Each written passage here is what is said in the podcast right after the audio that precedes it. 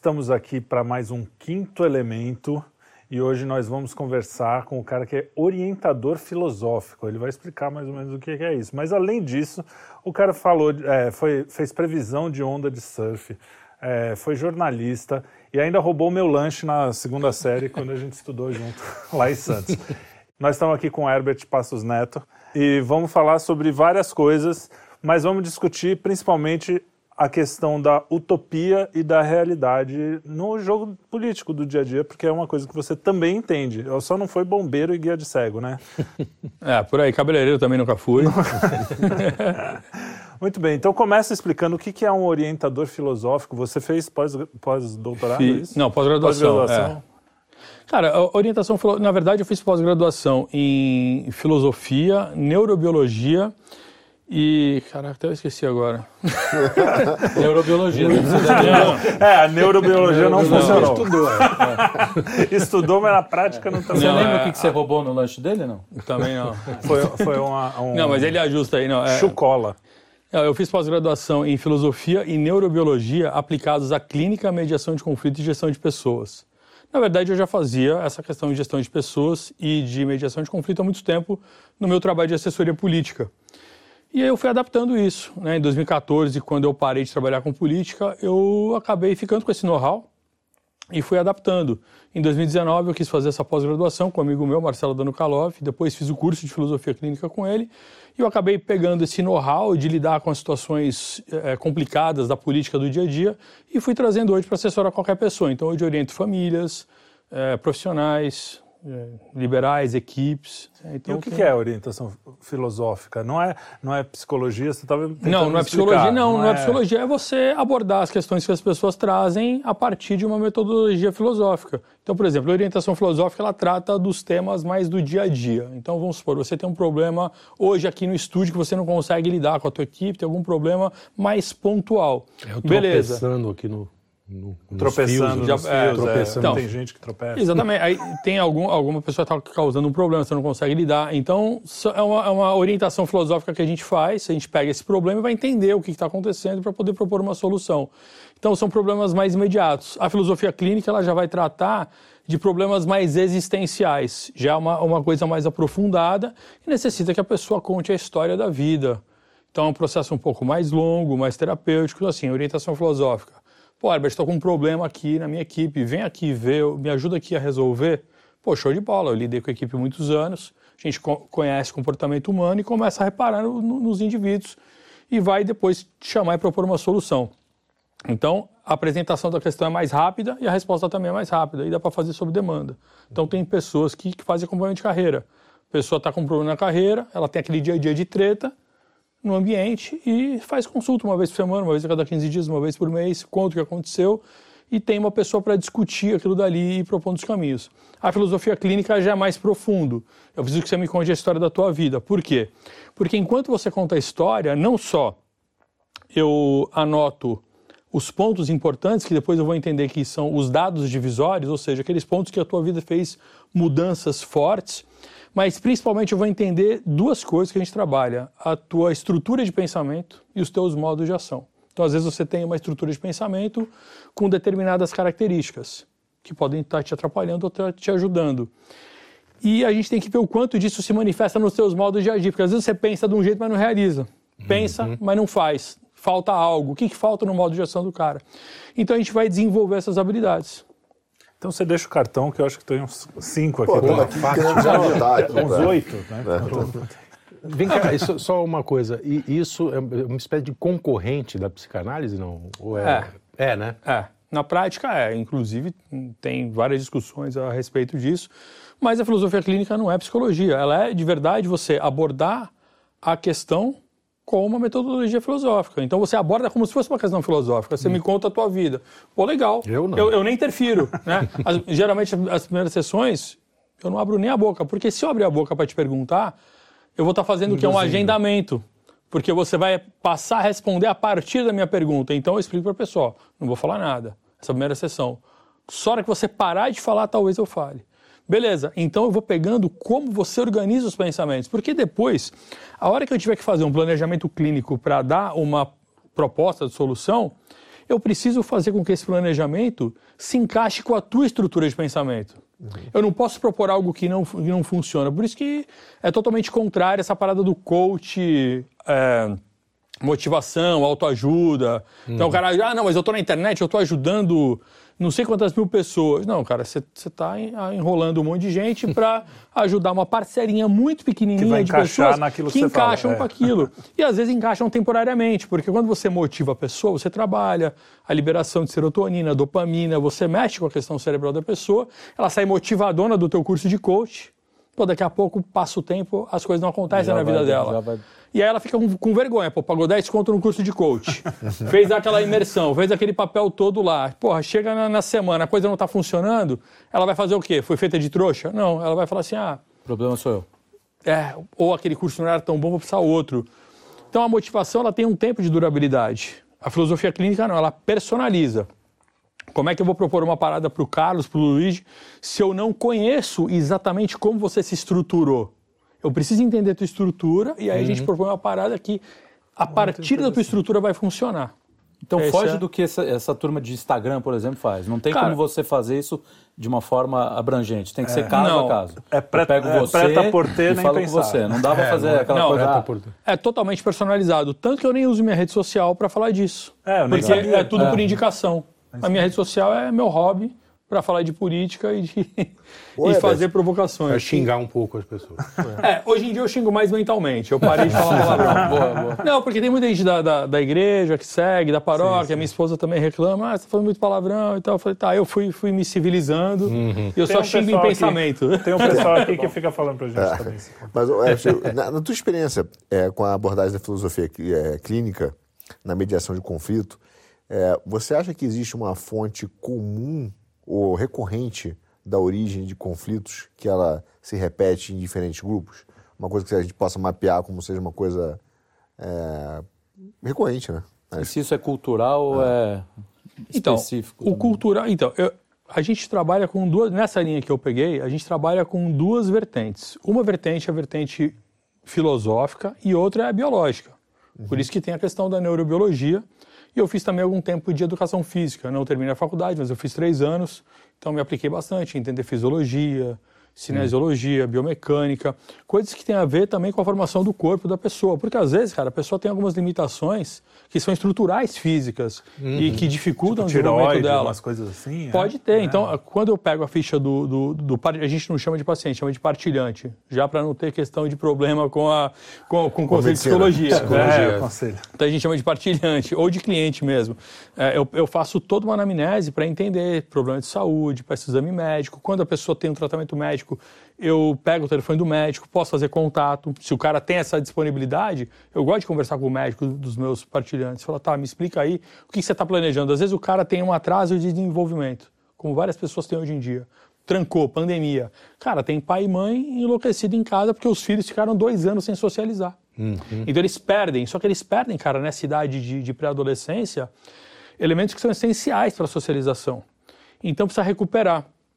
É, e pessoas que às vezes têm outro tipo de problemas também que concorrem a, a, favor desse atraso de desenvolvimento. Às vezes é estilo de vida, a pessoa fica trancada em condomínio, uhum. nunca brincou na rua, nunca tomou água da torneira. Então, não se expõe tanto. A pessoa que não se expõe, ela não sabe o, o, o quanto ela tem de poder né? para realizar. Então, ela tem menos autoconfiança. Cara, só que às vezes isso tem atrasos no, no, próprio desenvolvimento hormonal. Então, se você não entender essas outras coisas, às vezes você pode fazer, do ponto de vista filosófico, um baita trabalho bacana, mas ele vai encontrar uma limitação na questão biológica. Mas, uhum. para não fugir da tua, da tua pergunta, na cultura a gente encontra uma série de, de problemas comuns. Pai, se eu, se eu tiver que, que, buscar um resumão, a gente pode pegar um resumão do Jardim das Aflições do Olavo, por exemplo, onde ele traça um baita panorama de Ocidente, aquelas coisas todas que eu uhum. acredito que vocês uhum. conhecem tão bem ou melhor do que eu. Aquilo, aquela base toda de, de, de explicação de dinâmica você vai encontrar reflexos disso nas neuroses que as pessoas vão desenvolvendo, nessa questão cultural. Imagina, cara, hoje em dia as pessoas vão crescendo simplesmente vivendo para si, sem um sentido. Uhum, é, uhum. Aquilo que o Olavo fala do que o Estado vai absorvendo o, o sentido da religião, o sentido uhum. da, do, do, poder espiritual e do poder temporal, né? Uhum. Aquilo vai sendo absorvido pela estrutura estatal. Cara, vai chegar um momento que as pessoas esqueceram isso, isso vira uma neurose, isso fica esquecido, o sentido da vida fica esquecido. E a pessoa começa a achar que o sentido da vida é só o aspecto profissional dela. Uhum. Aí ela não tem sucesso profissional, pô, ela fica frustrada. Mas, cara, o que, que eu pego bastante? A pessoa tem um baita sucesso profissional, mas ela está uhum. frustrada do mesmo jeito. Porque as questões existenciais dela Ficaram, For, foram, foram sendo. Foram deixadas de lado. É, até na filosofia, um dos problemas que, que entendo que, que a gente teve, sei lá, desde Descartes para cá, foi essa ideia de uma mecanização. Aliás, Descartes é injusto, né? Ele foi pegar, desde o do período aí da, da, da, da ciência, né? Da, que veio da Renascença, junto com a filosofia é que estava ali explorando, especulativa mesmo, né? Então você tem essa combinação, gera um mundo mecanicista. É. E aí ficou todo mundo. Né? Tipo... Ser transcendente. Aí a ideia é mecânica mesmo, é mecânica, função mecânica, o corpo, a, né, a questão material. Então você tem muito desse mecanicismo que está aí, né? Que a gente vive isso hoje. Tem, tem tanto o mecanicismo como também o sentimentalismo. Sim. A gente vai é. ter esse, esse, esses dois extremos. Vai ter, é, né, cara, um, um próprio... O objetivismo que gera o subjetivismo, né? No é, aí você vai entrar, assim. aí você vai entrar em, em, em Kant, entendeu? Ah, você não consegue perceber as coisas de verdade, você percebe uhum. o que você imagina que está vendo. Cara, é, e aí você vai cair também no, numa, numa busca de sentido da vida que se apoia no sentimentalismo. O cara vai para a igreja e ele fala, ah, eu me senti bem lá. Falamos, falamos na, na última, no último programa. É, eu falei, pô, mas quem disse que é você assim? Ah, eu não me sinto bem ali. Eu falei, porra, dane-se que você não se sente bem. Não é para isso. Não é pra... Então, não, é. você não entendeu a parada. Não é, não é uma quiropraxia espiritual. Né? É. Né? Sim, mas perfeito. é isso que faz com que as pessoas também sejam reféns de, de estímulos uh, mais superficiais. Então o cara entra na internet, vê alguém com uma retórica bacana. Uhum. Pô, a retórica vai começar a te fomentar expectativas, um, né? Sim. Aí o cara já, puta, cara, eu acho que isso é pra mim, eu acho que essa mensagem é pra. Né? Essa é. mensagem é pra mim, pô. Se eu fizer isso aqui, eu vou, eu vou, aí eu vou conseguir. Agora eu vou conseguir de verdade. Cara, isso é uma baita de uma sacanagem, porque você fica motivando as pessoas sim. a algo que vai resultar fatalmente em frustração. Uhum. Uhum. E elas se pegam pelo sentimentalismo e, na parte é, neurobiológica, na verdade, você está trabalhando com o sistema de recompensa. Uhum. O cara tem uma vida sem sentido então o sentido ele já está amputado de sentido. Aí ele começa a achar que o sentido é trabalhar, ou que o sentido é arrumar uma namorada, ou que o sentido é trocar o carro. Ou refutar o cara lá no Na internet. Twitter, né? é, exatamente. Uma, uma tá treta na internet. Assim, é, exatamente. Né? Quer ficar brigando na internet. É. Cara, é, no fundo, no fundo, no fundo, a pessoa ah, vai ficando... Isso eu acho legal, só para deixar claro. é, não, não, isso que está faltando sentido. sentido na sua vida. Mas, Mas o problema são os vícios, né? O problema é que a é, pessoa exatamente. fica viciada. Ela, ela vai levando uma vida com pouco sentido. Sim. O sistema de recompensa do cérebro fica, às vezes, desregulado por conta de é, desregulagem de sono. Uhum. O cara acha que agora, se ele acordar às 5 da manhã todo dia. Ah, porque o coach fulano falou que se você acordar às 5 da manhã todo dia tomar um banho, banho frio, gelado, banho é, frio, é, a tua vida é vai mudar. Eu falo, cara, peraí. Vai mudar pra pior. Pior, né? né? Não, mudar pra vida de Não, na real, tem, tem, estudos, na real, tem estudos que falam sobre ciclos de sono. Dá para dividir mais ou menos em dois tipos de pessoas. É, os, tem uma hora boa para você acordar, né? Porque quando você dorme, você pega quando você, quando você dorme é quando você faz a reconstrução de todos os tecidos. Então tem uma galera, vamos falar assim, simplificar, tem uma galera que está dormindo no teu corpo que ela só trabalha quando você dorme. Então quando você dorme, vem uma piãozada no teu corpo que acorda para reconstruir os tecidos.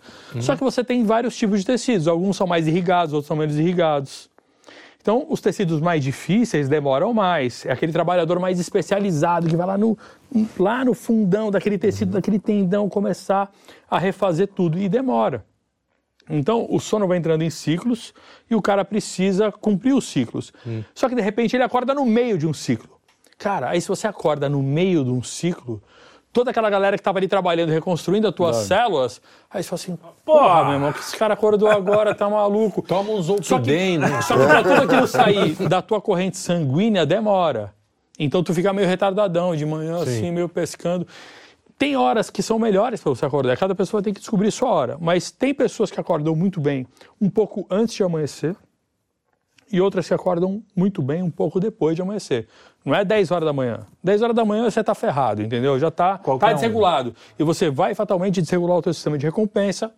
Dá para fazer adaptação a isso? Tá, as pessoas se adaptam. Qual mas efeito, a adaptação... Desculpa, mas qual, qual, qual é o efeito dessa é, de desregular o sistema de recompensa? Ele, ele, ele, começa a não perceber mais as coisas boas que vêm, ele perde o prazer. Qual é o efeito do. Ele, ele vai perdendo o prazer e daqui a pouco você vai tendo um aumento de estresse e vai ficar começando a procurar pequenas recompensas. Então, aquela sobremesinha a mais que você está afim de comer.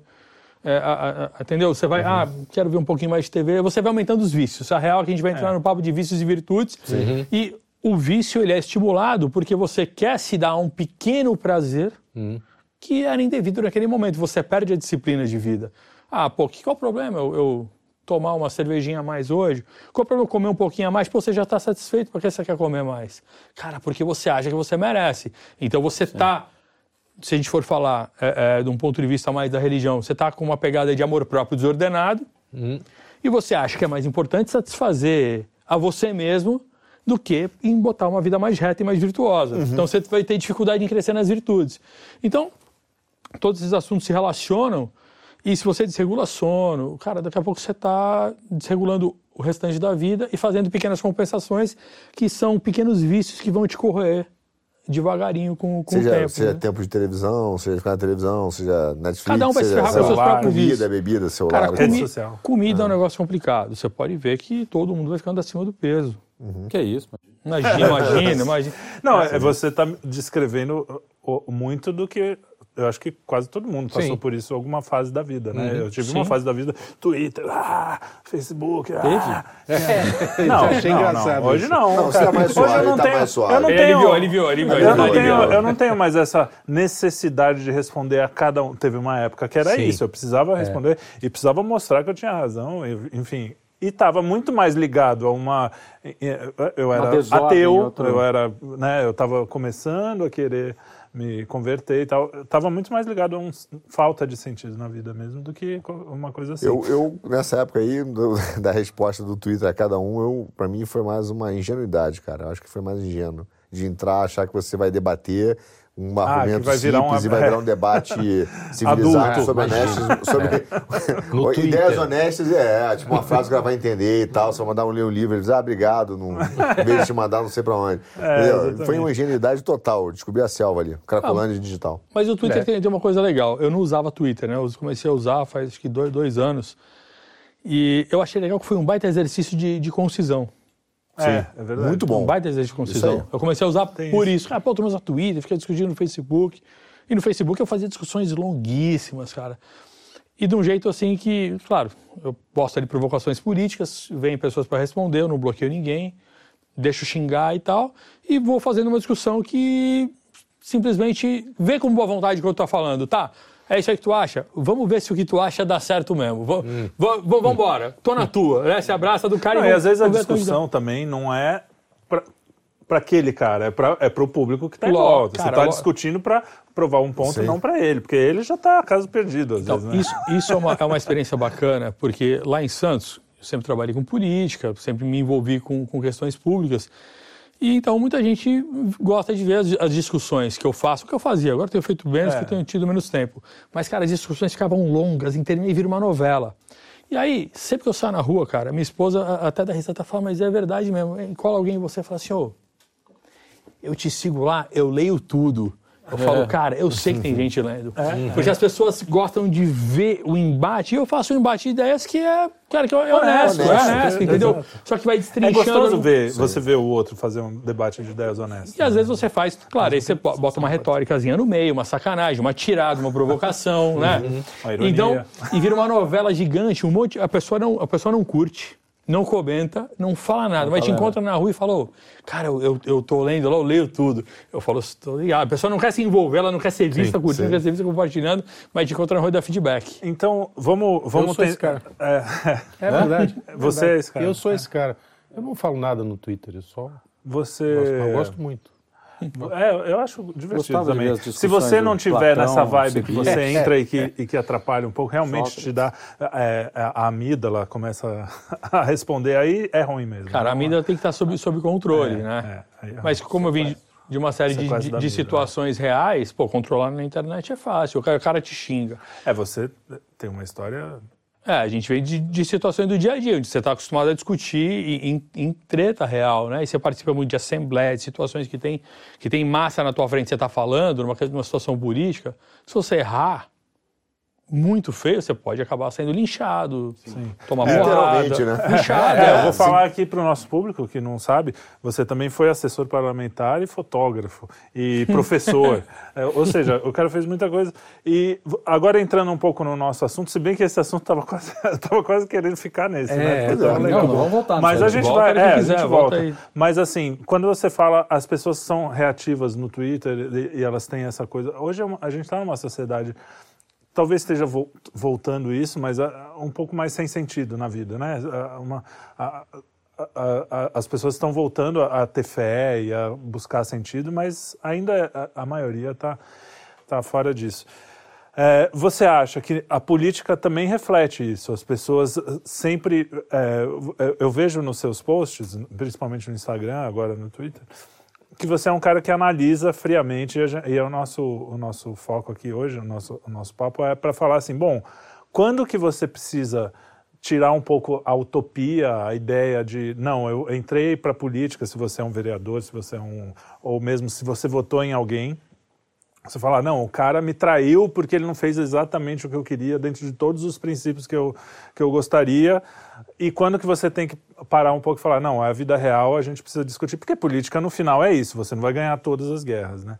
Então, você acha que tem uma ligação também, essa infantilidade, essa, essa coisa essa meio viciada? urgência né, é, de, essa... de, de, resultado. Ah, então, eu acho que a gente passou por um processo nos, nos últimos anos, por conta dessa onda do Olavo, do Bolsonaro e de tudo que a gente acompanhou, que trouxe à tona assuntos que não faziam parte. Então, foi muito bacana ver esse início de movimentação com livros sendo colocado em circulação, cursos, títulos, Nomes, termos, né? linguagem. Isso o Olavo teve um papel que foi é, fundamental. E eu conheço muita gente de esquerda que estuda o Olavo, mas não fala publicamente. Sim, Muito, tá? Sim. Então, é, agora tem uns que falam. Tem gente lá na, na, na Universidade de... Eu acho que é a do a Federal de, de Santa Catarina, lá de Florianópolis. Os caras estão fazendo um dossiê, então tiveram que ler um monte de coisa. Os caras especialistas em Gramsci. E analisando. Eu, eu gosto de, de, ver o que os outros estão pensando. Mas, enfim, dentro dessa mudança toda, é, eu, eu, sinto que, primeiro, tem uma questão de cultura envolvida, que é mais, mais especificamente da cultura política. Você pega o pessoal de esquerda, tem uma cultura de de teoria e prática política de 150 anos, pelo menos. Eu digo organizada, certo? Uhum. É, você não está falando da política, aquela coisa, fazer propaganda na TV, discutir no Twitter e na. É a não. política mesmo, real. Do... Ex exatamente. Vai, se você pegar, claro, Claro que dá pra gente pegar. Como é que a gente fala do, do cara da marca d'água, né? Marca não é política marca d'água. É, essa coisa da marca d'água é uma coisa horrorosa, cara. Uma coisa horrorosa é indigno. Eu vejo aquela coisa e fico indignado. Não dá. Não dá. Cara, não, é, é um tem... atestado de incompetência, né? Marca d'água no vídeo dos outros. O cara pega o vídeo dos outros que tá viralizando e, e mete o vídeo pra. Cara, é, indigno, é indigno demais isso aí. Entendeu? É, é, é sem é, condição. É. é uma vergonha. Mas, dentro de, dessa movimentação, você tem a esquerda organizada. Claro, a gente podia ir mais longe para esse papo. A gente podia pegar, falar de, de sistemas gnósticos que foram refletir mão esquerda, mão direita. Dá para a gente uhum. pirar, mas não é o caso. Mas pega só de Revolução Francesa para frente, marxismo. A ação Cara, revolucionária, né? A ação revolucionária mais, mais organizada. O Marx deu uma boa organizada no negócio. Sim. Deu, aquilo que ele fala ali, ele vai descrever é, é, muito mais a, a causa material e formal do negócio mas, cara, aquilo organiza e aquilo começa a dar sentido para a vida de muita gente. Uhum. Então a esquerda vai refazendo as, refazendo as sínteses em cima do marxismo e, e tem uma organização, criou uma cultura uhum. enorme. E o Olavo já falava isso também, que, que o comunismo é uma cultura e tal. Agora, o pessoal de. Quem é o pessoal de direita que começou a aparecer. Cara, é um pessoal que na verdade só queria seguir a sua própria vida. O cara fala, meu irmão, já tô, tem boleto para pagar, filho uhum. para criar, Sim. sogra para aturar. E, e, eu, graças a Deus, sou uma ótima sogra. Esse não é um problema que eu tenho, graças a Deus. A sogra é uma maravilha. Mas a maioria das pessoas tem uma série de problemas em casa e tal. Então o cara não quer o problema da política, ele quer votar num cara que vai resolver o problema dele. Uhum. Que não vai incomodar. E ele não quer participar, cara. Esse é um problema. Ah, a democracia, todo mundo tem responsabilidade. Mas, cara, a vida, nesse ritmo que a gente leva, toma todo o nosso tempo. O cara não tem tempo para criar filho. Ele quer dar uma procuração pro cara resolve lá para mim. Claro, porque Mas ele já tá... Fundo deveria ser isso um Sim, pouco, claro. né? É, Tipo, não dá procuração para, não, para não resolver o meu cega, mas, Mas mas, é, você entender eu- que você eu- vai delegar, porque não, nem todo mundo Sim. tem esse tempo. é Sim. O meu sonho- a minha utopia é a gente não saber o nome do presidente. assim. Quem é o presidente mesmo? Não, se- não seria ótimo. Né? É voltar a saber o nome dos 11 jogadores e não É, dos e 11 não ministros. dos 11 11 ministros, é isso aí. é aí. Exatamente. Acho É, absurdo, ma- ma- mas cara. pelos motivos certos, né? É. Antes a gente não É, sabia porque. É, é, é, Por ignorância. é. Exatamente. é. Então, nessa movimentação toda, você vê que uma parte da população começa a se sentir muito agredida. A esquerda foi avançando tanto que chega um momento que aquela pessoa. Cara, o brasileiro não está muito aí. Se, ah, cara, quem é mais liberal, é mais socialista, eu não estou muito preocupado. Eu estou preocupado aqui com coisas mais imediatas que estão me consumindo no dia a dia. Só que daqui a pouco chega uma hora que quando a esquerda vai saindo daquela esquerda raiz que ainda, que ainda existia nos anos 90, Sim, ali há uma anos- mudança. Anos 90 é uma mudança que a gente pode explicar de várias maneiras, mas basicamente, um ponto que eu acho que, que é legal, pouco a gente fala, é um ponto que tem que ser estudado, é a Eco Rio 92. Eco Rio 92. Mais de 100 chefes de Estado vieram ao Brasil para fazer um grande evento e lançar Collor, aquela. né? Era o Collor. Era o governo Collor. É, Amazônia pulmão do mundo. Sim. Cara, aquilo dali, a gente pode encaixar, acredito que o público aqui está mais em torno do ambiente mais conservador e, e entende mais os termos. Aquilo dali foi uma, foi uma baita virada de ação globalista, certo? A partir dali começou a chover dinheiro, cara. Se você criasse um selo ambiental não sei o quê para eu poder colar na tua guitarra, hum, agora eu posso, agora para tu ter meu selo, Felipe, pô, tu vai precisar fazer o meu curso, é, é, contur- A contratar guitarra minha... não pode ser de madeira, porque... é- Não, só, só reflorestada, só, Só reflorestada. reflorestada. Isso. Então a gente vai ter que fazer investimento. Daqui a pouco cria um monte, um monte de coisa e transforma isso em lei. Ninguém mais produz nada de madeira que não seja. Cara, ali começou a abrir esse novo mercado. E o pessoal de esquerda foi migrando. Primeiro porque aquela esquerda mais raiz, ela foi envelhecendo. A esquerda raiz tem uma série de lideranças que, que eu, eu gosto de, de- de- dar o termo de leão. Por que leão? Porque o leão, o leão, ele, ele o leão velho, ele vai matando o leão novo enquanto ele pode, certo? Ele mata para não perder o, o posto dele. Isso. Enquanto ele não perder os dentes, ele vai matando o leão novo. Cara, só que na vida humana é diferente, a gente não é leão. O poder que os caras adquirem, poder legítimo de, de- de poder social, cria uma distância muito grande, cara. Então a esquerda, é, ao sobreviver ao regime militar, a tudo aquilo que passou, cara, os caras ficaram fortes. Sobreviver à perseguição. Tudo que o pessoal de direita hoje reclama, ah, estão me perseguindo. Cara, os caras lá tomaram porrada, foram presos, entendeu? É, Lá em Santos tinha o Raul Soares, navio, tinha gente que ficou preso lá. é. Eu conheci pessoas que ficaram presas no navio, mostrou, mostrou cicatriz. Então, assim, os caras passaram por isso e sobreviveram. O pessoal de direita hoje, ai, estão me perseguindo na internet. Fala, ah, caraca, cara. Os me caras- perseguindo no Twitter. Pô, Então, assim, Não, mas ó, não, é- não deixa de ser uma... Não, não deixa, A gente não não pode deixa. minimizar também. Exato. mas quando você. Em alguns não casos, Não é- né? Você não pode alguns casos. igualar, mas também não pode Não deixa de ser um ato de violência, não deixa de ser um. Mas, é óbvio, cara, que. Ah, assim, Tem proporção, claro. Sem É. proporção, é bem então, aí essa galera não criou novas lideranças. Eles foram ficando tão fortes que você tem um gap de geração. Eles mataram tantos leões novos que começou a não ter leão. Começou a ter só gazela. Entendeu? E o pessoal mais gazela. Agora é gazela mesmo. Opa, É agora gazela. tem um monte. que, mas aí tem um, tem um outro ponto também, que é o que a gente já falou, é, que é- são as- os teóricos antigos. Que a esquerda tem essa coisa do, do- da figura que é importante. Então, o importante era o Adorno. A geração seguinte gerou o Foucault, o importante é o Foucault. Esqueceu-se o, Adorno. O Adorno sabia música clássica, sabia. Entendeu? O Foucault já, já, já especificou mais o negócio. A geração seguinte, até chegar o, o cara de hoje, que o professor era Marcia Tiburi.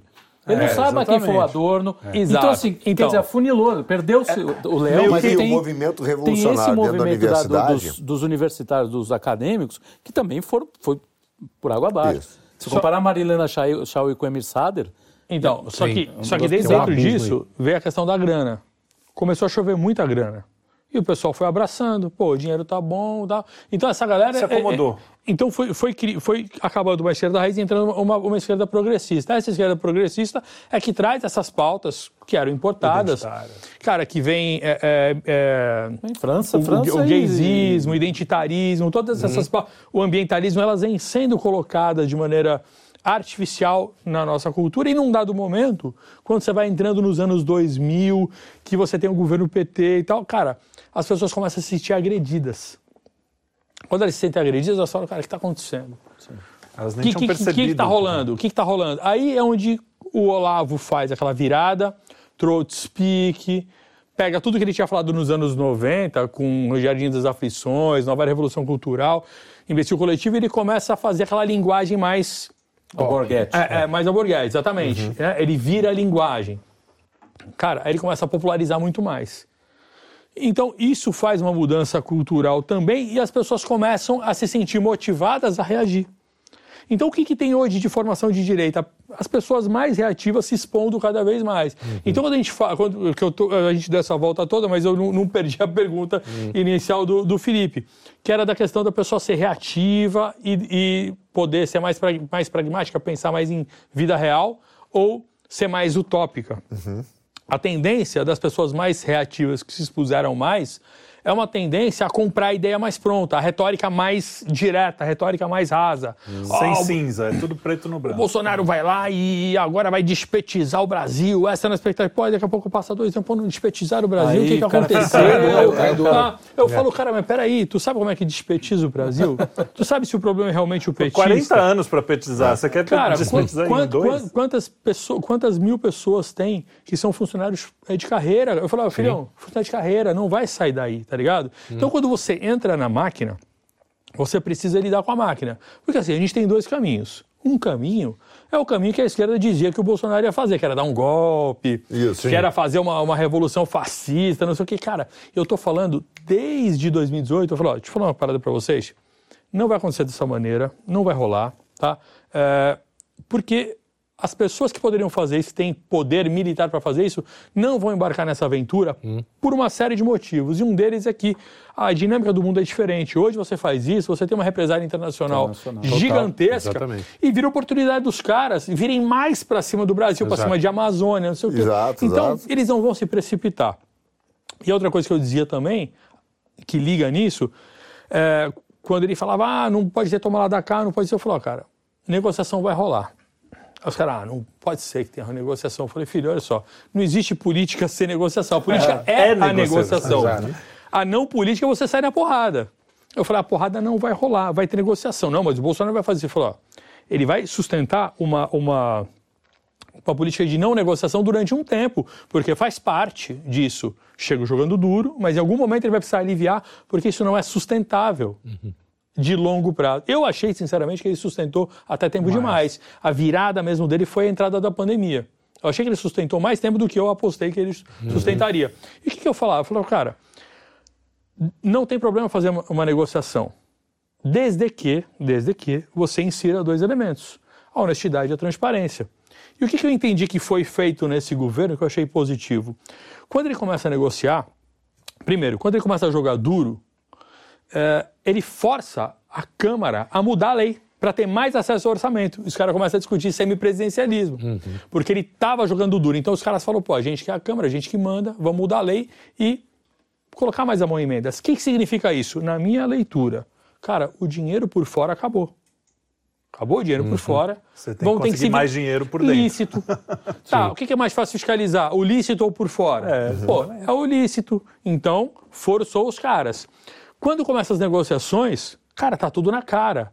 Ele não vai lá no Valdemar Costa Neto escondidinho e ninguém fica sabendo, não. Ele chama o cara e fala assim: não, não, não, tô com o Valdemar aqui, ó, vem cá, vou entrar no partido dele. Tá aqui, ó, abraçado na foto. Que cara, os holofotes vão todos para esses caras. Então esses caras foram expostos a uma situação que eles viviam muito na moita. E agora estão expostos à luz. Eu entendo que isso é um processo de aumento de transparência, porque agora todo mundo sabe os nomes dos caciques do Centrão que ninguém sabia. E os caras agora têm acesso à emenda. Certo? Então é dinheiro lícito, muito mais fácil de ser E é fiscalizado. que você, que ele, ele é obrigado a, a- É, a gosto prestar mu- conta. Isso. Muito desses pontos, mas tem, tem três que eu queria te perguntar, para a gente explorar aqui. Quando você fala do evento de 92, eu acho perfeito, principalmente que gerou isso que você falou mesmo, que é a entrada de recurso. Bom, dinheiro pra caramba. Hum, Lembrando que a gente tem uma Constituição de 88, que é quatro anos- pertinho, é. pertinho. É. E que, assim, né, ela, ela, ela montou esse sistema que a gente está falando, é um sistema que há muito tempo a gente fala que a Constituição de 88 é quase que um transatlântico que voa. Porque Uhum. aquele negócio fazer, ó, basicamente ela podia ter um artigo, resumindo ela. Você não vai ter nenhum problema na vida, deixa comigo que eu resolvo. É, Tudo faz. exatamente. É isso? Então, Que isso. é um- é um- é- aí entra um pouco dessa utopia política do que é essa Constituição de 88. Agora, essa direita, essa esquerda que você falou aí, que virou a esquerda que eu chamo é, dos bastidores, né? De esquerda algodão doce, que deixou de ser aquela esquerda densa, raiz, revolucionária, pô, que o Olavo falava antes, que tinha os, os caras que iam pra rua mesmo, e começou a ser meio algodão doce, é, que, que, acabou sendo representado pelo Lulinha Paz e Amor, Lulinha que toma Romaria Conti, né, que viaja de jato privado, Armani, etc. é. É, veste Armani e tal, etc. Rolex. Rolex, entendeu? E, inclusive falso, né? Deram um Rolex falso lá pro Dirceu, né? então, enfim, mas tem tudo isso. É essa de esquerda, também, por outro lado, que consegue se diluir, mas infiltrar nas instituições de forma objetiva, fazendo Na aquela educação. longa marcha das instituições, na educação, e que acabou sendo um- uma esquerda que não é aquela raiz, aquela revolucionária, né? mas é uma que consegue capturar as instituições por dentro, de forma eficiente. Eu acho que talvez. E, aí- e quando a gente fala do centrão, quer dizer, trouxe a luz, eu, não, eu tenho dúvida, na verdade, se é questão da transparência ou se essa esquerda feijão. É, não é algodão doce, não é a esquerda que acaba se distanciando tanto do povo a ponto da política deixar de ser algo real. Né? Achando que só a Bolsa Família, só o dinheirinho dava. E aí aquele Estado que foi capturado deixou, um deixou de ser um Estado que faça sentido no dia a dia do cidadão. E aí o cara fala, pô, o que está acontecendo aqui? Que tá, tá tudo muito abstrato, muito, muito distante de mim. E aí começa a ter essa, esse movimento revolucionário, ao contrário, né? Contra-revolucionário. Contra a cultura, Contra, contra-revolucionário. contra-revolucionário. Então, ah, eu, eu vejo o Centrão como um sistema que se tornou fisiológico, independentemente de ideologia. Sim. Cara, é governo Lula. Tá, a gente precisa de grana, a gente precisa fazer acontecer, porque o sistema, ao se tornar fisiológico, ele passa a depender de grana para girar. Né? Então, beleza, o executivo é o Lula, bora colar no Lula. O executivo é o Bolsonaro, bora colar, colar no Bolsonaro. Então, não tem muito uma discussão ideológica. E eu vejo o Centrão como uma amálgama de, de, de várias vertentes que optaram pelo fisiologismo. E a ideologia a gente, a gente vê depois, não tem muito. Agora, a questão da esquerda que se que Infiltrou. foi o primeiro ponto que se infiltrou, eu também já tendo a ver de uma outra maneira. Eu acho que ela se diluiu porque ela de fato não repôs lideranças. As novas lideranças que surgiram, surgiram muito mais desqualificadas. O exemplo que o Carlos deu, que ele falou, pô, antes o professor do cara era o, era o Adorno, agora é a Márcia Tiburi.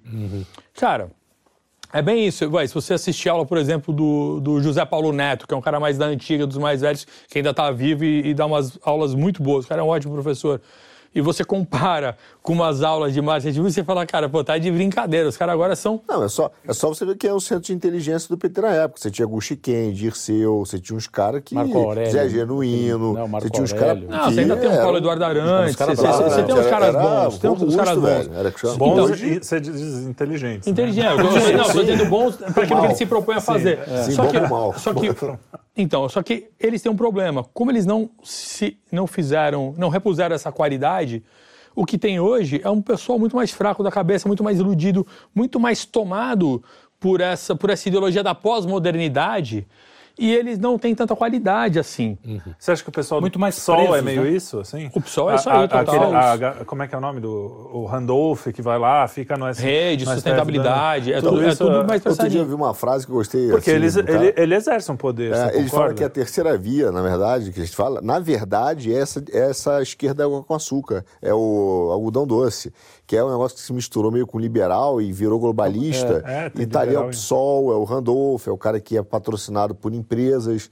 Porque o Randolph tem uma. É, tem o essa- RAPS, a- né? as empresas que recebe woke, dinheiro né? e, e Ah, pa- é. patrocina a rede. Fundação Society Natura, tem esse bancando tudo que é pro... Você vê o Haddad, há várias campanhas atrás, e ele cita, não, mas quem fez o, o estudo aqui em São Paulo do radar, não sei o que, é a Fundação Society. E, É, é, eu digo terceiro, Ou vezes é o seja, seguinte, pega um sindicalista raizão daquele lá, do, pô, do revolucionário, e pergunta pra ele, se ele o que, que ele acha Pessoal dessa... do PCO. esquerda. Ele é, é, aqui é, PCO, é Tá quase Então- encostando na gente o pessoal. Tem até um post que o cara do PCO fala, pô, as minhas pautas com, com o pessoal do Bolsonaro, às vezes temos pautas em comuns. É. Ele também Tem fala várias, isso, não, né, mas é o que- por motivos diferentes. Né?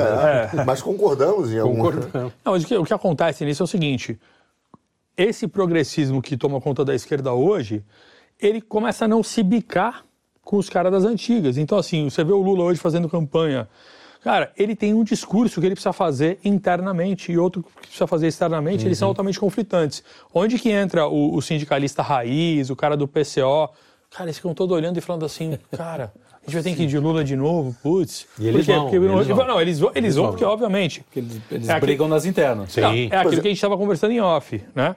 É, é, na medida em que você tem uma série de ações contra a esquerda, você faz com que ela se una e passe a ter uma reação. Então, todas essas ações que foram feitas, é, é, acabar com, com o imposto sindical, cara, em vez de você dividir os caras, é, é, em vez de você fortalecer aquele e aquele outro para que eles briguem e você ganhe tempo, esse tipo de ação tira o dinheiro dos caras, mas não tira a legitimidade de poder que eles possuem, porque eles não são lideranças inventadas, eles são lideranças legítimas que Reais, se é. construíram. Reais que construíram isso com o tempo. Então, né? então, só fechando a a questão dele, hoje eu vejo que existe, na verdade, um conflito difícil de resolver por falta de reposição de liderança e porque, se você pegar todos esses caras das antigas, em vários aspectos, eles podem ser considerados conservadores, porque Sim.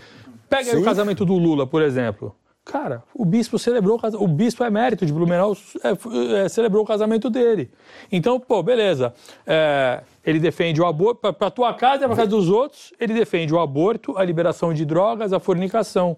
Na ele, dele- cara, pra ele, o, vê se- o, o bispo foi casamento celebrar o casamento dele. Vê se ele casou com a Gratiluz lá, que fez na natureza, jogando flores Não, pra que cima. nada, na cheira. chamou- Não foi, nada. chamou o terno. Pô, quero casar com a minha Aí- mulher. aí, detalhe, o Porque mesmo Lula, bispo- O Lula namora, o Lula casa. Pô, Então, é e, o mesmo, conservador, velho. e o mesmo bi- esse bicho, quando era, e esse mesmo bispo batizou, os, é, casou os filhos, quando ele era padre, casou os filhos do Lula e batizou os netos. Cara, é, ó, é, Tudo- é, é, tudo- Para vocês, dro- droga, aborto pra você, sacramento católico pra mim. é, entendeu? Agora, se você Pelo menos pegar... fala das grandes famílias, né? cara, só que das você- elites em geral. Eu, eu mando Só- a esborna pra vocês, aqui a gente se fortalece, aqui é família. Só que se você pegar essa galera que é mais sindicalista, que é mais especial, que não sei o quê, eles não vão. Eles estão numa situação hoje que eles não podem mais falar contra essas pautas progressistas. Só o PCO, que é mais radicalizado, que ele fala mesmo. Mas, cara, é, pô, meu pai, meu pai é sindicalista. E ele sempre falou pra mim, quando começou essa, essa onda de militância gaysista, ele falou assim, filho, isso não é coisa de comunista, não. Isso aí nunca foi coisa de comunista. Sim. Isso é coisa de capitalista. Ele falou, isso é coisa de capitalista. É os caras que botam dinheiro Não, aí eu eu pra me lembro- fomentar, porque o Tanto cara é não tem são- filho. Meu pai aí das fala, ah, o cara não tem filho e fica gastando dinheiro no consumo. Isso, é, isso é pro mercado. Porque já tem gente de. Cara, Sim. Não, eu lembro, eu lembro do de uma- liberalismo. Faz assim, né? do Tem um momento que essa esquerda e direita fazem assim, e aqui tem o algodão doce. A tom algodão doce, que é um pouco Uhum. liberal, meio ali, progressista. Eu lembro da, da guerra da, da esquerda, isso nos anos 70, 60, 70, contra o feminismo. Os caras tinham horror ao feminismo. Assim, primeiro que era, era um troço importado, né? Era invasão cultural americana, etc. exatamente. William Reich. Reich, William Reich William falava que o, o homossexualismo era, era a decorrência do capitalismo.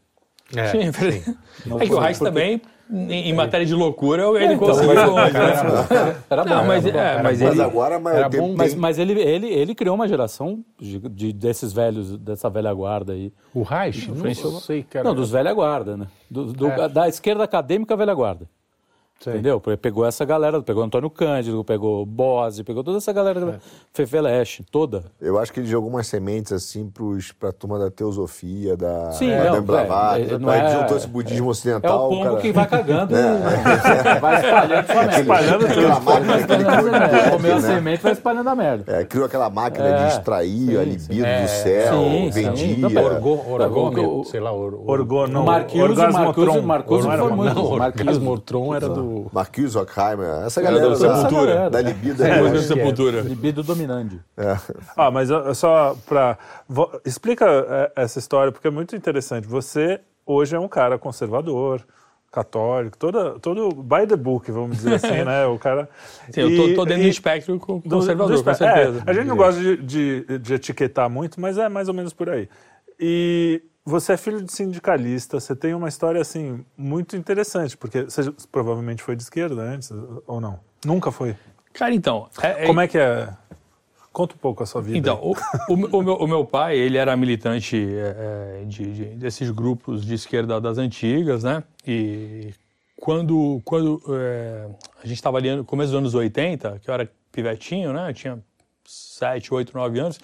Política era aquele assunto que você tinha que falar baixo em casa. Quando ele conversava com alguém sobre política, era assim, ah, vou falar baixo tal. Cara, quando vai, você vai virando de 85 para 86, aí e você tem abertura. aquela. Quando começa a abrir. Pô, um dia ele surge com um monte de caixa de santinho em casa. Um monte de caixa. Eu falei, caramba, o que, que é isso aí? Ele falou, ó, pega essas paradas aí e distribui lá na esquina aí. Fica aí distribuindo. eu, tinha nove, eu tinha nove para fazer quase 10 anos. Primeira eleição que eu trabalhei.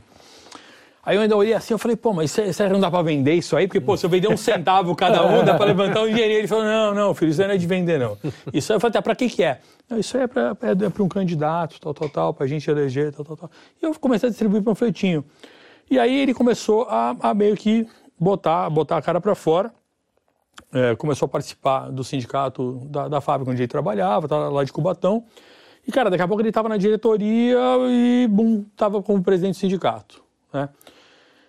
E nunca teve, cara, para mim, claro, ele me incentivava a ler desde cedo, me dava muita coisa para ler. É, eu, eu era muito zoeiro, era muito ativo, muito é, elétrico. Então eu ficava de castigo pra caramba, apanhava pra caramba. e um dos castigos que ele me dava muito nessa época era fazer resumo de livro. Então ele me dava muito Bertold Brecht, é, George, George Orwell, é, dava Maquiavel, dava Hobbes também, mas eu, eu confesso que eu não entendia porra nenhuma. É, ma- é, George Orwell eu entendia, tanto que eu vim reler há, há alguns anos atrás para ver se eu tinha entendido. Eu falei, caraca, eu tinha entendido. É. Então eu passei muitos anos também, cara, fazendo muitos resumos de livro. Ah, agora, ó, esse capítulo aí, para amanhã, eu tinha tirou o capítulo inteiro e, e- e escrever, fazer a redação, para ele conferir se eu tinha lido mesmo. E É ele lia- sindicalista que lia essas não, coisas. meu pai tinha uma biblioteca Não, cara, meu pai tinha, tinha uma biblioteca enorme em casa, cara. Ele tinha uma estante, ele tinha umas duas O estantes. conhecimento era Acho- valorizado. Acho que não, era tão, não eram tão altas quanto essa, mas umas duas estantes. Um pouco mais baixas, assim, cheia de livro, guarda-roupa cheio de livro. Meu pai era psico da leitura, cara. Eu cresci vendo ele chegar do turno da fábrica, sem deitar para almoçar no chão da sala, enquanto, e almoçava enquanto lia, devorando. Pá. Cara, eu falava, nossa, como é que ele consegue ler tanto? Enfim, então, em casa, eh, Cervantes, eu desde criança também, Don Quixote, aquele gigantesco. Então, ele foi me estimulando muito, mas nunca me estimulou assim, ah, você tem que ser isso, você tem que ser aquilo. Ele falou, cara, você tem que aprender a raciocinar, você tem que aprender a pensar. E então eu cresci nesse pique e ele me envolvendo nos trabalhos voluntários. Porque também minha mãe não me aguentava em casa, porque era muito zoeiro. e ele lá no sindicato me levava. Ó, vai ter um evento lá, não sei o que, beneficente. Faz o sanduíche aí. Carrega tal parada. Faz não sei o quê. Então, desde criança, eu fui fazendo trabalho voluntário Então e vendo. você viu a praxis desde pequeno. Desde pequeno, prática. eu via tanto essa parte de, de ver o que eram os trabalhos sociais e estar ali envolvido no dia a dia, porque, cara, uma coisa é a luta política, outra coisa é a ação social. Cara, quando você vê os caras abrindo a porta para um orfanato inteiro no, no- no dia das crianças e as crianças ali é, não querendo brinquedo, querendo ficar no colo dos caras porque queria carinho, cara, você vê aquilo e você fala, caraca, cara, como é que eu vou criticar os caras, entendeu? É, o que eles estão fazendo aqui, os outros não estão Porque a fazendo. gente também faz uma caricatura da esquerda, às vezes, que Tem é muita injusta, caricatura. De certa forma. É, e nesse, então eu fui crescendo ne- nesse ambiente e tinha um ambiente de muita treta. Né? Então, é, é, basicamente, ele, ele quebrou a hegemonia é, da CUT na Baixada Santista naquela época. Né? Hoje, ele é vice-presidente da Força Sindical para o setor químico. Ele, chefe, ele é o, o diretor da, da, da Secretaria Nacional dos Químicos. Cara, ele tem uma porrada de, de, de função. Ele montou a Força Sindical Internacional durante alguns anos. Então, é, África, América, América Central, América Latina toda e até alguns países da Europa ele saiu para montar. Então ele é um cara muito ativo e eu vi ele construir toda essa parada. E naquele comecinho tinha muita treta. O pessoal faz uma caricatura e acha que todo mundo é petista, todo mundo. E eu falo, cara, era o contrário. Tinha na época uns... a CUT tinha uns 40 sindicatos. Na base. Todo mundo era CUT. Começo dos anos 90 só existia CUT. A Força Sindical nem tinha sido fundada ainda. Ainda não tinha rolado aquele racha do, do, do Medeiros e tal. Só que quando ele virou presidente do sindicato dele, ele falou, vou ser independente. Pô, aí os caras, né, assim, é um negócio quase, é quase uma máfia o negócio, né? Então você chegaria e, e os caras, ó, como assim você é independente? Como assim? Ele falou, você é independente. Quem deixou? É. Quem deixou? Aí os caras admitiram. Então, cara, cada, cada eleição que tinha, é, tinha toda uma ação que o negócio era cercado, que descia dezenas de pessoas, ia a porrada comia solta. Porrada era um negócio mesmo, literal. Não, era Porrada de verdade. É. Cadeirada, mano. tiro, É isso. Cara, Tiro, tinha de porrada e tudo. Tanto que tinha muito sindicalista que também era chefe de torcida organizada de futebol, trazia os caras. Dependendo da confusão. categoria, dependendo, é, ou- ou é torcida organizada, é funcionário público, dependendo da, da prefeitura, os caras liberam pra ir lá. Uhum. É, cara, meu pai andou de colete à prova de bala há 10 anos. Foram 10 anos de colete à prova de bala. Né? Pra você ter noção é, do. Que é, vida. Puta. Então, é uma vida louca. Por isso que eu fui, eu fui meio que forjado na realidade, porque todo dia teu pai sai, ele pode não voltar. Ele fala pra você, né? Ó, você é o filho mais velho, você é o homem da casa. Você fala, pô, eu tenho 12 anos, eu sou o homem da casa, tá ligado? Tipo, ah, mas, mas você é pivete, você não tem noção. Você fala, tá, qual é a resposta que eu tenho que assumir? Entendeu? Então você aprende a, a lidar com essa situação. E, enfim, eu sei que ele acabou Bem longe da marca d'água isso aí, hein? Vamos Pô, falar. Não, muito longe do. é, é, hashtag, marca d'água. Hashtag. Eu vejo isso, acho ridículo. Então, nessa época. Ah, mas faz um pouco parte. Faz- não, também, faz né? parte, mas Só é- não mas é pode um- ser só isso. né? É, mas, mas é um extremo. Eu sei que nessa época ele acabou conseguindo quebrar a hegemonia da CUT. Quando ele quebra a hegemonia da CUT, os caras da Força Sindical colam nele e falam: "Ô, Tu não quer organizar a Força Regional aqui não? E nisso, os outros sindicatos falaram: "Ô, pô, o cara, o cara ganhou dos caras. Co- Como é que faz pra ganhar também, entendeu? Como é que eu faço pra ter uma chapa? E aí começa aquela, aquela guerrilha interna de você montar chapa dentro da categoria dos outros para fazer ganhar a eleição. Então, não só eu trabalhava nas eleições que ele mandava, mas eu comecei a ver, di- cara, diariamente em casa, como se preparava uma chapa dentro do sindicato dos outros. E ele não tinha com quem conversar, certo? Porque tudo isso você tem que trabalhar em segredo. Então ele contava para mim. Lógico, não contava para mim a título de esperar minha opinião. Mas a título Era de pra de desabafar a, título e, de, até para pensar melhor, né? A título de organizar pensamentos. Então eu ficava olhando aquilo. Cara, então eu cresci vendo ele, ó, tal síndico tá acontecendo tal coisa. Ali é assim, fulano é o cara, esse aqui que eu vou ajudar, eu vou montar de tal jeito. Então, cara, eu cresci, foram muitos anos vendo ele montar. É, ler o cenário, montar a estratégia, executar a estratégia e colher o fruto. Cara, isso foi todo ano, várias eleições. Então eu vi muita eleição na vida. Não foi só eleição é, é, de. Eleição, eleição Oficial, normal, é, de política. Eleição sindical, ele tem todo ano, cara. Cara, num período de, de menos de uma década, ele conseguiu, dos 40 sindicatos, ele pegou 30 e tantos, ele trouxe para força. Assim, detonou o bagulho. E aí ele foi crescendo, crescendo. É, começou a, a ter força na federação, daqui a pouco ter força não sei da onde. E um dos cargos mais altos que ele alcançou foi ano, ano 2020 agora, ele, ele presidiu a força sindical do estado de São Paulo inteiro, enquanto o presidente saia candidato e tal. Porque dependendo da categoria que você tem, você nunca vai chegar no, no topo topo. Químicos nunca vai ser a categoria que chega no topo. Topo é sempre de metalúrgico, que é mais tradicional e tal. Então, aonde- até onde ele podia, ele foi. Cara, e dentro disso, eu nunca fui cobrado de ser de esquerda, eu nunca fui cobrado de nada. Eu fui cobrado de fazer o que está certo e o que funciona. E dentro disso, foi passando o tempo, eu fui para a faculdade de comunicação. Eu tinha saído do Que seria quartel. um Caramba, né? Pai Então. comuna e faculdade. E você o cara a direito. isso. Então, mas cara, sabe qual foi, mas sabe qual foi o pessoal, o teu caminho era o pessoal certo. né? Cara, mas não, então, mas sabe qual foi? Doce total, pô. Ah, mas eu não tinha o perfil, porque. Pô, ele organizou. Vai, todas as greves que tem em Santos, que teve nos anos 90 para cá, não teve nenhuma que aconteceu sem a participação dele e sem, a, sem ele ser a, a liderança principal ou uma das. Cara, eu fui em greve pra caramba. Eu fui em todas as paralisações quase que teve aí dos anos do 90 para lá, eu fui praticamente tudo. Então tu acostuma a ver também como a dinâmica de rua real funciona. Não é dinâmica, ah, vamos pra rua, verde amare- amarelo, festa. Não, não. É dinâmica de manifestação. Como é que se paralisa tem. uma estrada? Como é que se paralisa uma cidade? Mas, cara, eu fui em todas as paralisações. Então, e eu comecei a ficar também, é, nos últimos anos, preocupado, até porque, pô, vai estar ficando com idade, continua né, nesse pique. Então, assim, sempre que chegava a polícia, eu estava do lado dele e entendia a negociação. Então, pô, chega a polícia lá, cara, pô, chega o oficial e fala assim, quem é, quem é a liderança aqui? Tá, tá ali, aquele cara ali, tá. Ô, amigo, é o seguinte, vocês vão ter que sair daqui.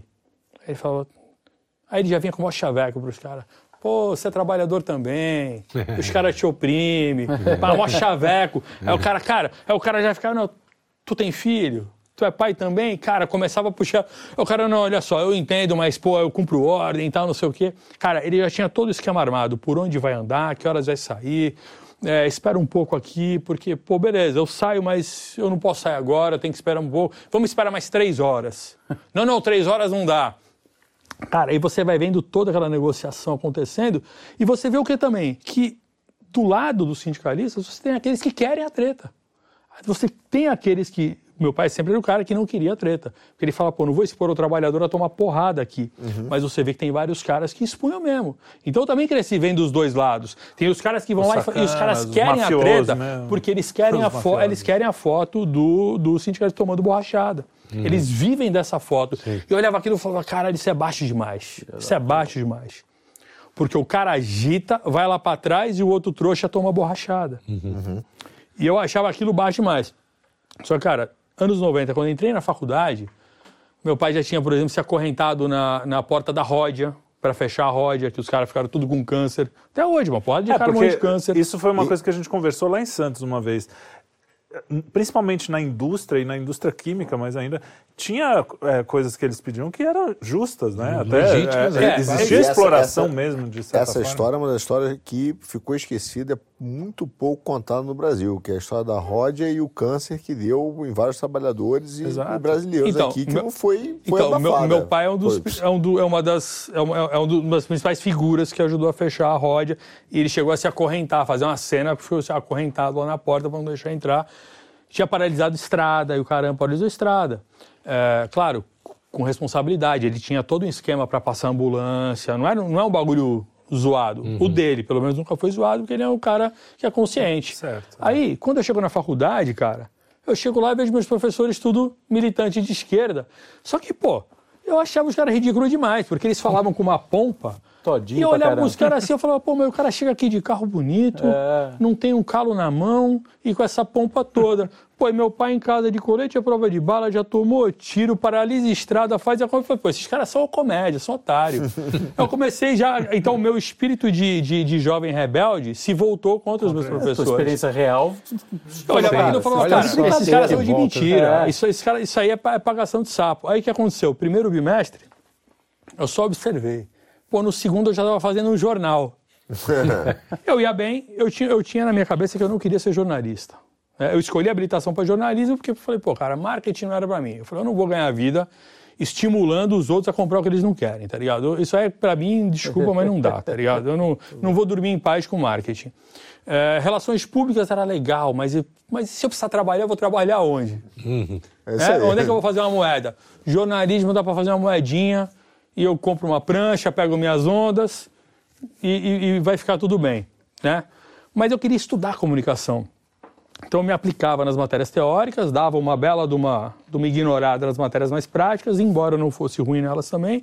E segundo bimestre comecei a fazer um jornal na faculdade para zoar os professores. Juntei meia dúzia na classe, daqui a pouco aí eu aproveitava que tinha toda essa correria com os caras de sindicato, tudo imprimia, tinha máquina offset, falei, imprime para mim aí. Cara, começava a distribuir na faculdade, na porta da faculdade. Daqui a pouco os professores estavam puto comigo. Terceiro bimestre, eu vai ter eleição pro DA no fim do ano. Eu falei, pô, eu vou concorrer a essa parada eu vou montar a chapa. Aí comecei a ver agitada, daqui a pouco a gente estava com uma chapa só de calor e tinha descobri um cara que era do segundo ano, porque não podia ter chapa só de calor. Descobri um cara do segundo ano que, que queria se candidatar. Falei, pô, cola com a gente, vamos junto, tá? Aí, ah, que cara que você vai ficar? Meu, me coloca qualquer não tô preocupado com o cargo. Põe lá o quinto secretário, hum. não, não importa. Eu sei, eu sei como fazer. Uhum. Já vi muito isso. Isso aqui é, isso aqui é, é brincadeira, isso aqui é diversão. É. Cara, e a gente ganhou a eleição. Fizemos uma campanha para ganhar uma eleição do DA. Só que deu uma treta na faculdade bizarra. E os professores, um deles, inclusive, até já faleceu, que Deus o tenha, começou a pilhar os alunos do, do terceiro e quarto ano e falou assim: ó, oh, como assim vocês vão deixar os, os caras chegar agora?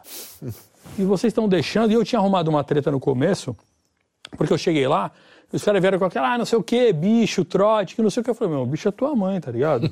Vai dar trote porra nenhuma. Aí então tu vai fazer amizade. Eu falei, quem disse que eu quero ser teu amigo? Tá ligado? Então eu caguei pro trote, falei, não vou tomar trote porra nenhuma. Se você sair porra, a gente vai sair. Na época eu tava lutando pra caramba, tinha acabado de sair do quartel, então eu tava forte, lutando. Cara, não vou tomar tote nada, não quero ser teu amigo, enfia essa amizade no... Já tava naquela, naquele pique revolta. Então os caras já antipatizaram comigo e eu tava cagando com a antipatia deles. E ainda montei a chapa, fizemos um baita de um agito e daqui a pouco começou a se formar uma chapa de terceiro e quarto ano para competir e tal. Tem uma treta enorme. Cara, movimentou a faculdade. No fim das contas, os caras quiseram. É, a gente ganhou a eleição, eles quiseram ganhar o tapetão. Eu levei um carro de som para a porta da faculdade. Um carro de som. Fui uma assembleia na, na escadaria da, da Unisantos. Era Unisantos, sim, né? Sim. Tinha aquela escadaria ali na frente, no Cris da uhum. Cunha. Uhum. Cara, aquela escadaria encheu, carro de som.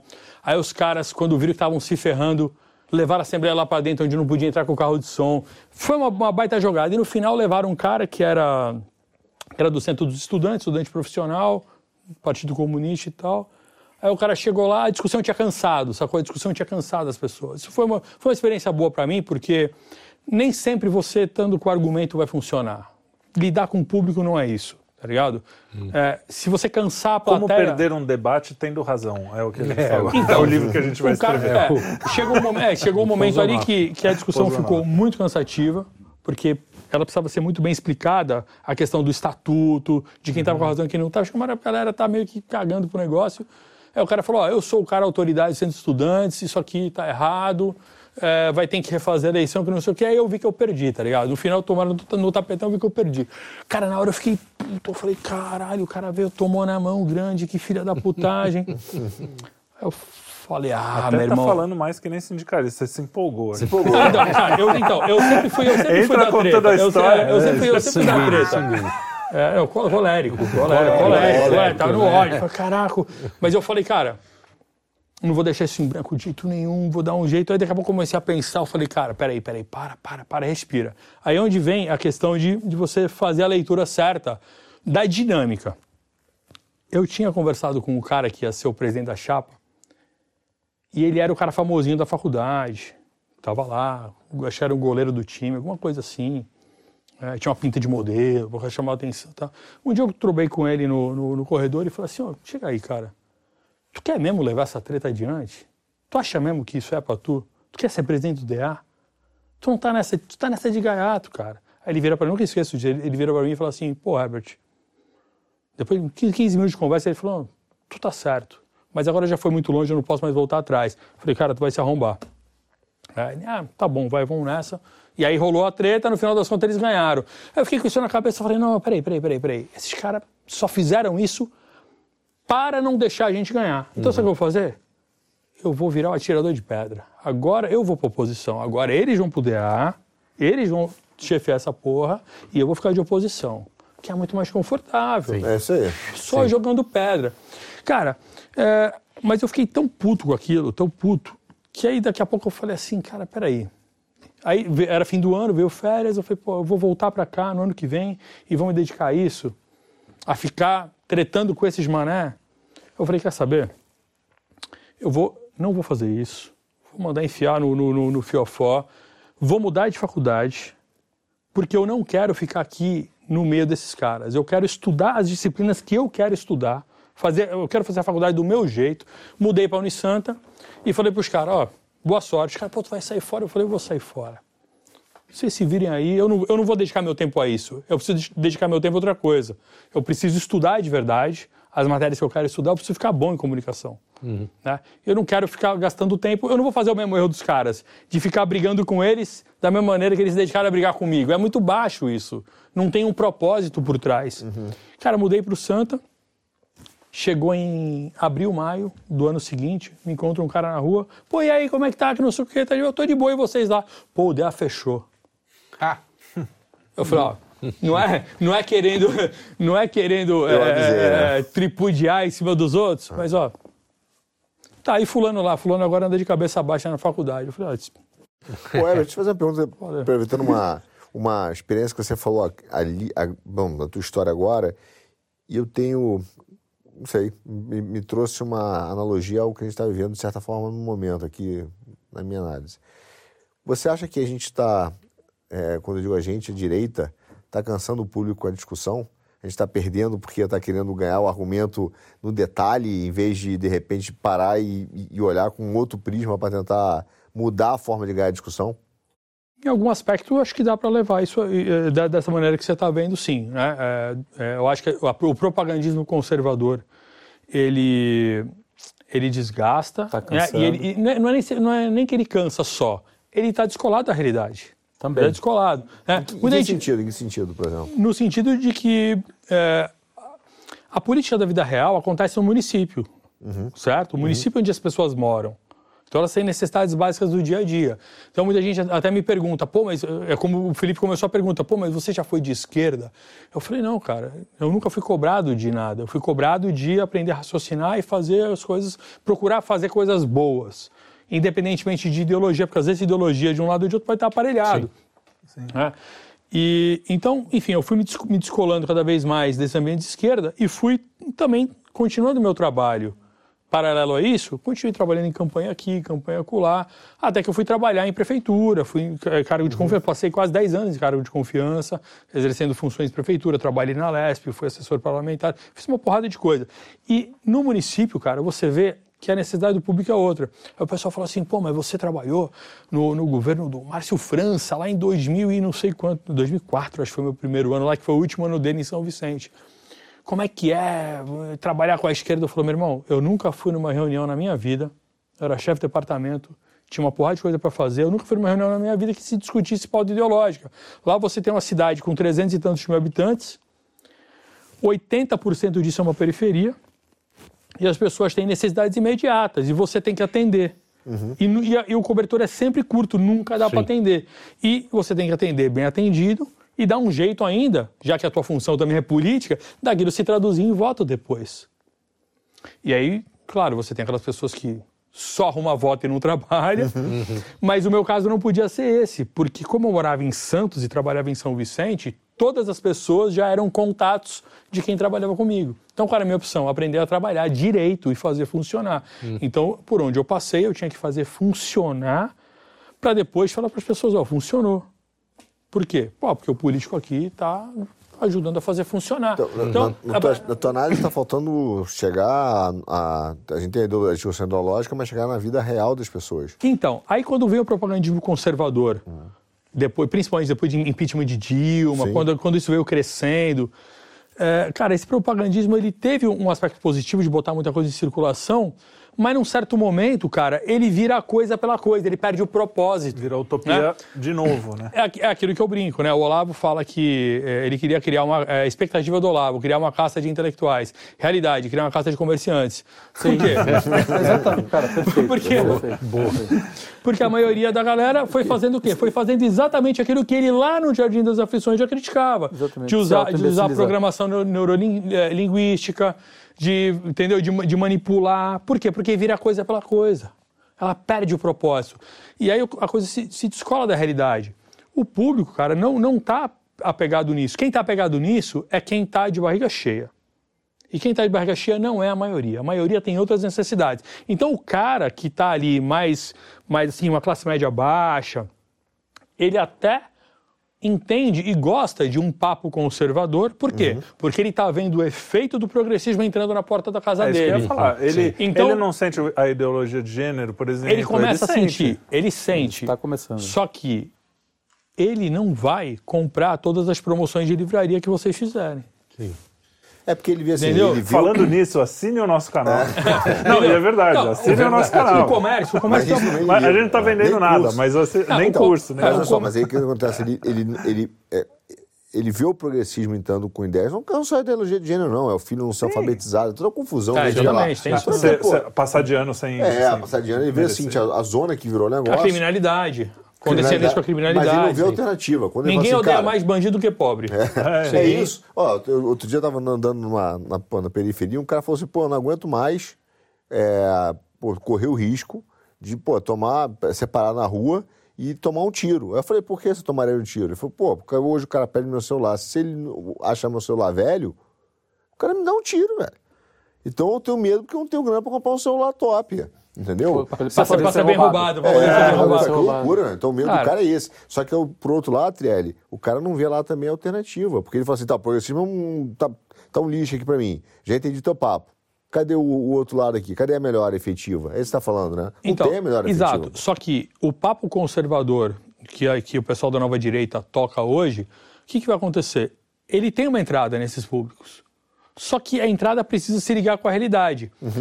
A maioria das pessoas que se tornaram formadoras de opinião nesses últimos anos são pessoas que, assim, em alguns casos, são pessoas que eu, que eu na, minha, na minha mania de fazer análise de perfil psicológico, parecem pessoas decentes e de boa vontade, mas tem sempre uma galera que é oportunismo puro. Então o cara tá ali só só na estratégia do marketing digital. Puta, eu só preciso de uma fatiazinha desse público aqui. Qual é a retórica que eles compram? Conservadorismo verdadeiro. Esse é o conservador de verdade, este não é. Então, puta, você chega lá, o fulano de tal estuda mais conservadorismo britânico e, e americano. Então ele vai dizer que o conservador de verdade é aquele perfil ali. Ah, então esse cara aqui não pode ser conservador. O outro lá vai estudar é, o- pouco os saquaremas do período imperial. Né? Então o conservador é aquilo ali. Daqui a pouco vai criar o selo ESG do conservadorismo. E aí, é, é- é, e aí é, criam-se algumas caricaturas, né? Alguns É, tipos várias. vestem tanto, né, entram tanto no papel que viram caricaturas. né? Tem que fazer a live fumando um cachimbo, Cara, usando, cara, né? ó, cara, isso- com isso vai de ar- fumar, aquele é. ar- Isso na de fumar- lareira, tomando uísque. Pô, pô, lareira. tivesse dinheiro pra Não. comprar charuto, tomar uísque na lareira é lareira demais. de, de Lareira é. Fala. É, não, muita, muita gente até é, dava para mim, ficava nítido isso, né? É, quando eu comecei a, a pesquisa em 2014, né? 2014 o grupo que eu trabalhava perdeu a eleição e eu parei de trabalhar. Eu tinha outras atividades, eu sempre tive várias atividades para nunca depender só da política, assim. A gente Beleza. percebeu. Eu fiquei, é, não, porque o que acontece? Cara, não, a, a política é uma constante na minha vida, né? E, e bem nessas situações de treta, de treta forte e real. Por isso que eu fiquei, por isso que eu me tornei mediador de conflito e gestão de pessoas, porque você sabe lidar Mas com a treta e com política, gente. política é treta, né? Já dizia Clausewitz, Sim. uma forma Então, mais popular, por política isso, é treta. Por isso que se você olhar os caras que hoje o pessoal da esquerda eh, ou da direita eh, desmerece, cara, é o contrário. Todo mundo que está vivo ali sobreviveu é fera pra caramba. Uhum. Por isso tá ali vivo e dominando o pedaço. Ninguém ali é trouxa. Só que os caras começam a se empolgar, eles pegam, por exemplo, aquela, aquela imagem de autoridade que o Olavo passa, absorvem aquilo, em vez deles irem para a prática, para eles se testarem e verem se eles são bons, eles não, a autoridade do Olavo já me basta, eu já posso falar com a autoridade também. E Vira aí uma marca, o secto, fala pro secto, né? O Vende- também está descolado. vende um curso ali, ganha dinheiro. E todo e- mundo começa a ser o as da, da, da discussão no Twitter, que a discussão É, pela só que- discussão. Então, E não tem Uma ninguém coisa- na linha de frente, né, irmão? Não, Tomando ninguém. É isso aí. Então, é, Só que tá, tá todo mundo sentadinho né, no seu computador É. ali reclamando do mundo. Só que isso entendeu? vai incorrer numa série de erros de análise. Por quê? Perfeito. Porque uma coisa é você entender teoria política, teoria do Estado, decorar, de repente, o Jardim das Aflições, o debate com o Dugin, entendeu? Uma coisa é você decorar esse negócio todo e ter esse panorama. Cara, outra coisa é você ver como funciona lá na ponta. Lá na ponta você tem que ver como funciona. Então, eu costumo zoar de propósito, a título de provocação para as pessoas pensarem, que muitos comentaristas de política hoje, cara, para mim, eles são como o comentarista de futebol que nunca chutou uma bola, nunca entrou no campo. Então, as opiniões políticas ficam infantis. Por quê? Porque a realidade Cara, é dura. A realidade é lá, é, é o, o Renan Calheiros com o esquema todo que ele tem em Alagoas. Aí os caras falam, pô, mas o Bolsonaro tava com o Collor. Eu falei, tava, tava fortalecendo esse pra ferrar aquele. Claro, tava é tava isso aí, criando né? divisão, tava, entendeu? É isso que ele tava fazendo. Então, a prática do dia a dia exige você não ter nojo. Tipo, você não precisa comer a sujeira, sacou? Mas você não pode ser fresquinho. É o que você falou, você não precisa fazer a corrupção ou por baixo do pano, mas você também não pode falar assim, sou uma, uma um- vestal. Tem que ter um É. senso de realidade, cara. Eu discuto muito com o cara. Você já foi. Sabe como é que compra uma casa na comunidade? Ou tu acha que lá tem cartório? Entendeu? Como é que você. Como é que Experimenta não pagar você... uma É, mano, Aí prestação. o cara fala, pô, não sei. Então, bicho, você tá de brincadeira. Mas sabe o que que é legal? não conhece o, o Brasil. É, mas sabe o que é legal nessa, quando você cita uma questão de periferia, né? Você vê como que a galera vai descolando da realidade. Não, com, não, não se negocia com corrupto, não sei o quê. Eu falo, cara, tá, faz, vai na periferia mais próxima da, da tua casa, agora, à noite, entra lá. Dá um rolê lá, de carro, a pé, de bike, entra lá. Fala, fala, Vai ver se você fala- não negocia a tua é, vida. vai lá, vai lá. fa- Aí, quando te perguntarem o que você está fazendo ali, quando alguém de radinho ou de arma te perguntar o que você está fazendo ali no morro, não fala com você fala assim, eu não falo com bandido. Fala lá, fala lá. Então, assim, cara, a realidade está gritando tanto na cara das pessoas, elas vão pro Twitter, pra internet e quer xingar o- o- o- os caras que eles acham que são grandes bandidos. Então, assim, cara, o cara tem que ser, assim, completamente cretino pra ficar xingando um cara que ele acha que é um baita bandidão. Pô, se tu acha que é um baita bandidão e tu xinga ele, não, tu é burro pra cacete. Tu come, o tu come vai- merda. Não, é verdade. Tem que, tem que ser comedor de desculpa a palavra. Pô, tem que comer merda. Porque tu vai tomar represália, tá ligado? Só que esses caras fazem isso, se ferram e depois, ai, ó, o Bolsonaro me defendeu. Cadê as Forças Armadas? E o que, que eles não percebem?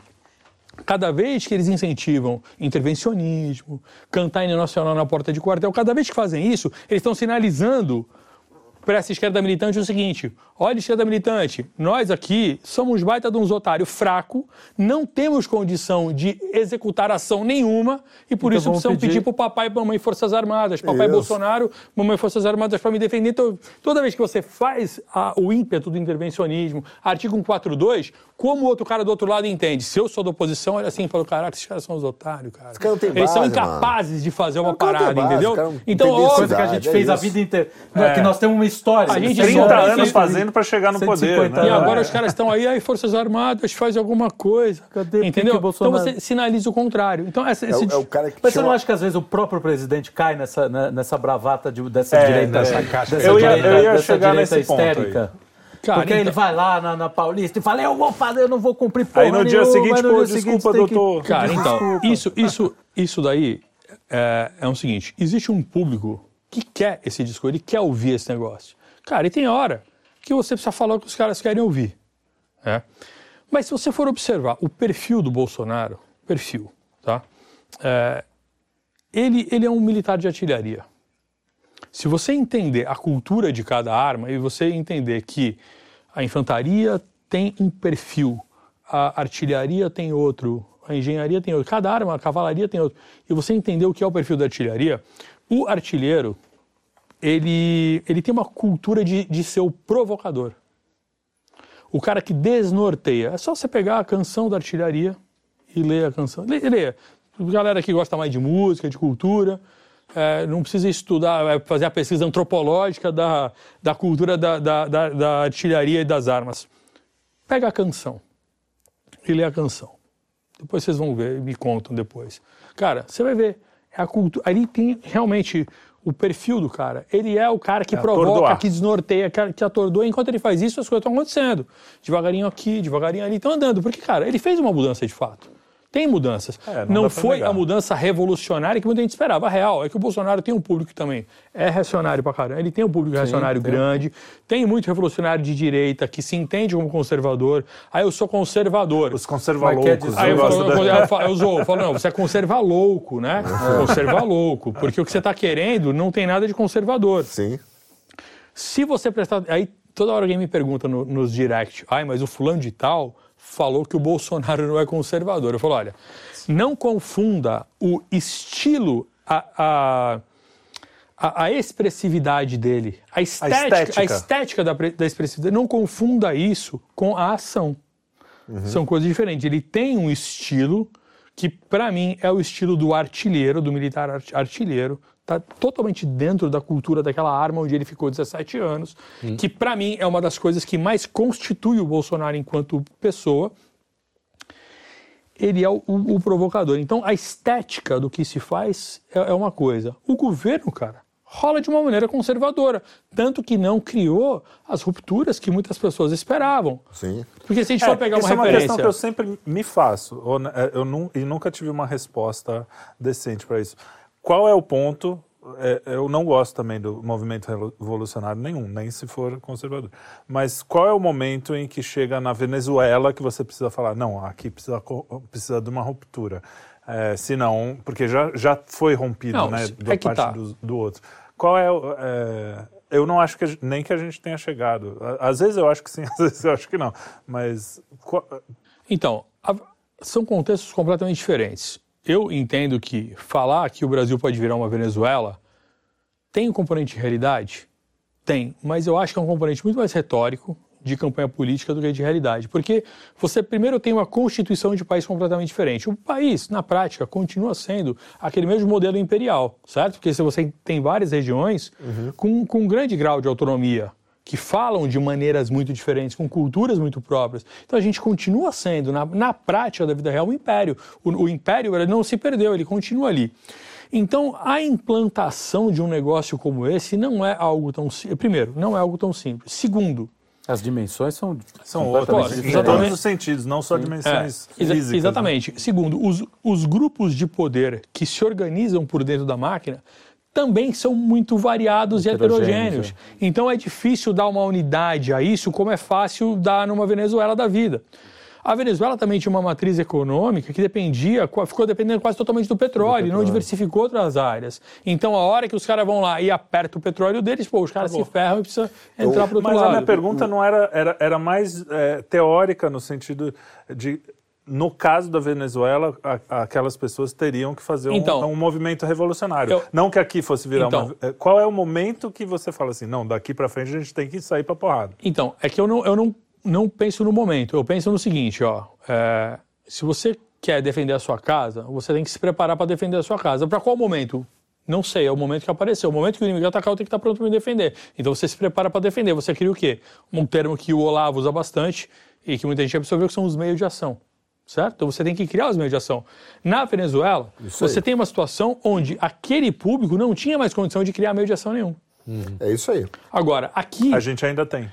não é que a gente ainda tem. Aqui a gente tem, dentro dessa aristocracia governamental, esse fisiologismo do centrão é justamente o que entende que não dá para matar a vaca. Ele, Se ele matar a de certa vaca, forma protege, ele então. de é. certa- É isso. Cara, essa talvez seja o maior erro de análise para mim da direita é achar que o centrão não é um instrumento útil de resistência ao avanço da esquerda. Por quê? O que Quem fez acontece- impeachment da Dilma? puritanismo, né, de achar que só pode É. ser gente que Quem- defende quem o derrubou seu... a Dilma? Não foi a gente O, o meu, meu político tem que ler. Russell Kirk e lutar com Quem- que- queijinho na cama. Não, e vamos falar a quem verdade, derrubou? derrubou por quê? E derrubou por quê? Entendeu? Derrubou porque queria despetizar o Brasil e acabar com a corrupção? Não, e, despetizou porque assim, ó, cara, esse- esse- essa galera aqui já deu, Agora- agora, chega, tem- zoou demais. Tem um ponto que é o seguinte, que é o que você falou, é, é quando você zera o meio de ação do outro lado de alguém, né? Zero meio de alguém. Então o que acontece? Você, o, o- você pega a história, por exemplo, da Venezuela, assim como da Argentina, o que você tem em velocidades diferentes, o Brasil sofreu isso, mas vai sofrer um- uma situação, cara, dependendo do caminho, talvez mais longo, é uma deterioração das instituições por dentro. É. Né? Então, assim, a Venezuela chegou a um ponto que o cara deteriorou tanto as instituições, porque eles foram tomando e comendo as instituições por dentro, capturando, né? Inclu- inclusive dominando os meios de coerção, que teve uma hora que o cara olhou e falou assim, cara, a gente não precisa tomar, já está tomado. A gente só Mas não precisa estamos nesse caminho? legitimar. Eu acho que a gente ainda consegue resistir a isso. Mas existe uma que é muito- tendência... É o que ele falou, Então, é, mas é heterogêneo. é mais difícil, Por exemplo, é, as sim.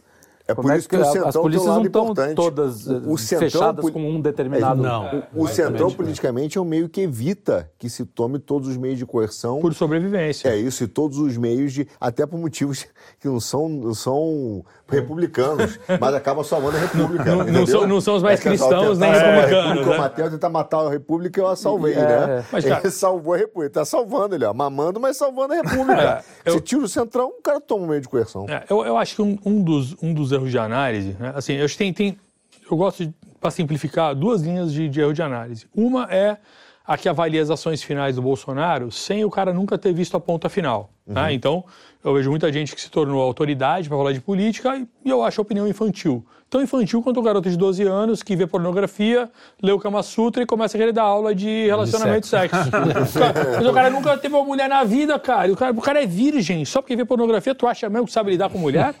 tu pode até ter mais informação do que aquele que nunca. Mas, cara, cada Visual um- apenas. né? Visual. Não, e pornografia e política tem muito a Você, ver. muito a ver. Agora, teve o Paulo Francis. Paulo, Francis- Paulo Francis falava uma, uma- falou uma frase que está clássica aí na época da esquerda, que ele via que também tinha um lado da esquerda que falava e que não. Cara, é aquele cara que estava do outro lado da rua que ia te bater quando fechava o negócio, o cara corria. E ele virou e falou assim: essa esquerda aí, cara, é tudo bafo, Bafo de boca, de dá um boca. tiro, sai todo mundo correndo. Esse cara hoje é representativo de muita gente da direita. O cara fala: vou Total, fazer, total. Bolsonaro, ajuda aí. Ah, não, é você que vai. Porra, Cara, deu um tiro de espoleta. os caras não criaram- um, velho. Então, mas as, as retóricas que, que, que se criaram foi muito, ah, o Bolsonaro tem o povo, não precisamos de nada, o Bolsonaro tem o... Então, assim, a bem da verdade, houve vários estímulos de, de cunho revolucionário nos últimos anos. Né? E alguns, Inclusive vindo dele. cara, vindo de muita gente. Por exemplo, se você pegar as próprias aulas do COF 2016 em diante, você tem uma série de análises ali, lives que o, que o, que o Olavo fez, e que ele falava que a gente estava num processo revolucionário, numa fase de transição, e que a fase de transição podia durar anos ou décadas, a depender da presença do quê? De um agente de ruptura. E muitas pessoas começaram a projetar esse agente de ruptura no Bolsonaro. Sim. Certo? Então, o tom de muitas pessoas foi aumentando. Tom aumentou, inflamar o público, povo na rua. Aí daqui a pouco começa, fecha STF, Câmara não sei o quê. Começou a ter as loucuras como essa aí. Né? Depois os caras reclamam. Isso foi uma empolgação cretina. Assim, para mim é uma coisa absolutamente. Assim, só quem estimula isso, para mim, é, ou não calculou, ou está de sacanagem, ou também é o seguinte, pode fazer parte de um processo, como a esquerda teve nos anos 60, você tem um guerrilheiro que vai lá para se ferrar, ser preso e ser morto, Hum. e, você tem, mártir, e você né? tem um intelectual, é, você tem um intelectual que vai fazendo o trabalho de aparelhamento institucional Uhum. e intelectual da sociedade. Então você sempre tem que ter o bucha de canhão. Uhum. Cara, tá cheio de candidato a bucha de canhão. A real é essa, infelizmente. Né? E eu faço sempre essas provocações. Agora, tem outra ponta. Eu falei do cara que não conhece a prática nada, que é o, é o, é o garotinho é, é, é, espectador de pornografia que, que é virgem e que é da aula de sexo, que é aula de, aula de relacionamento. E você tem outro lado, cara, que é a parte da geopolítica. Eu acho que não dá para fazer nenhuma leitura de Brasil hoje séria sem observar o contexto internacional. então, nós estamos, estamos num, num tempo que o mundo caminha num certo movimento. Tá? Cara, o mundo está muito mais interconectado. As coisas são rápidas, o efeito de tudo é rápido. Cara, e a pandemia mostrou isso muito. Então, não tem como pensar o Brasil independentemente desse contexto. Aí eu vejo muitas pessoas fazendo a- análise assim, é, é, é o- é a profecia autorrealizável. Não, porque ó, ano que vem vai piorar. Eu falo, filho, Ah, ó, vá. ah, ó, porra, nossa, né? Você é um gênio por ter descoberto isso. É, Cara, é só você ver o Mãe mundo de nada direita, né? o mundo como está rodando, o mundo... Não, e muitas pessoas vão, vão abraçando profecias apocalípticas, né?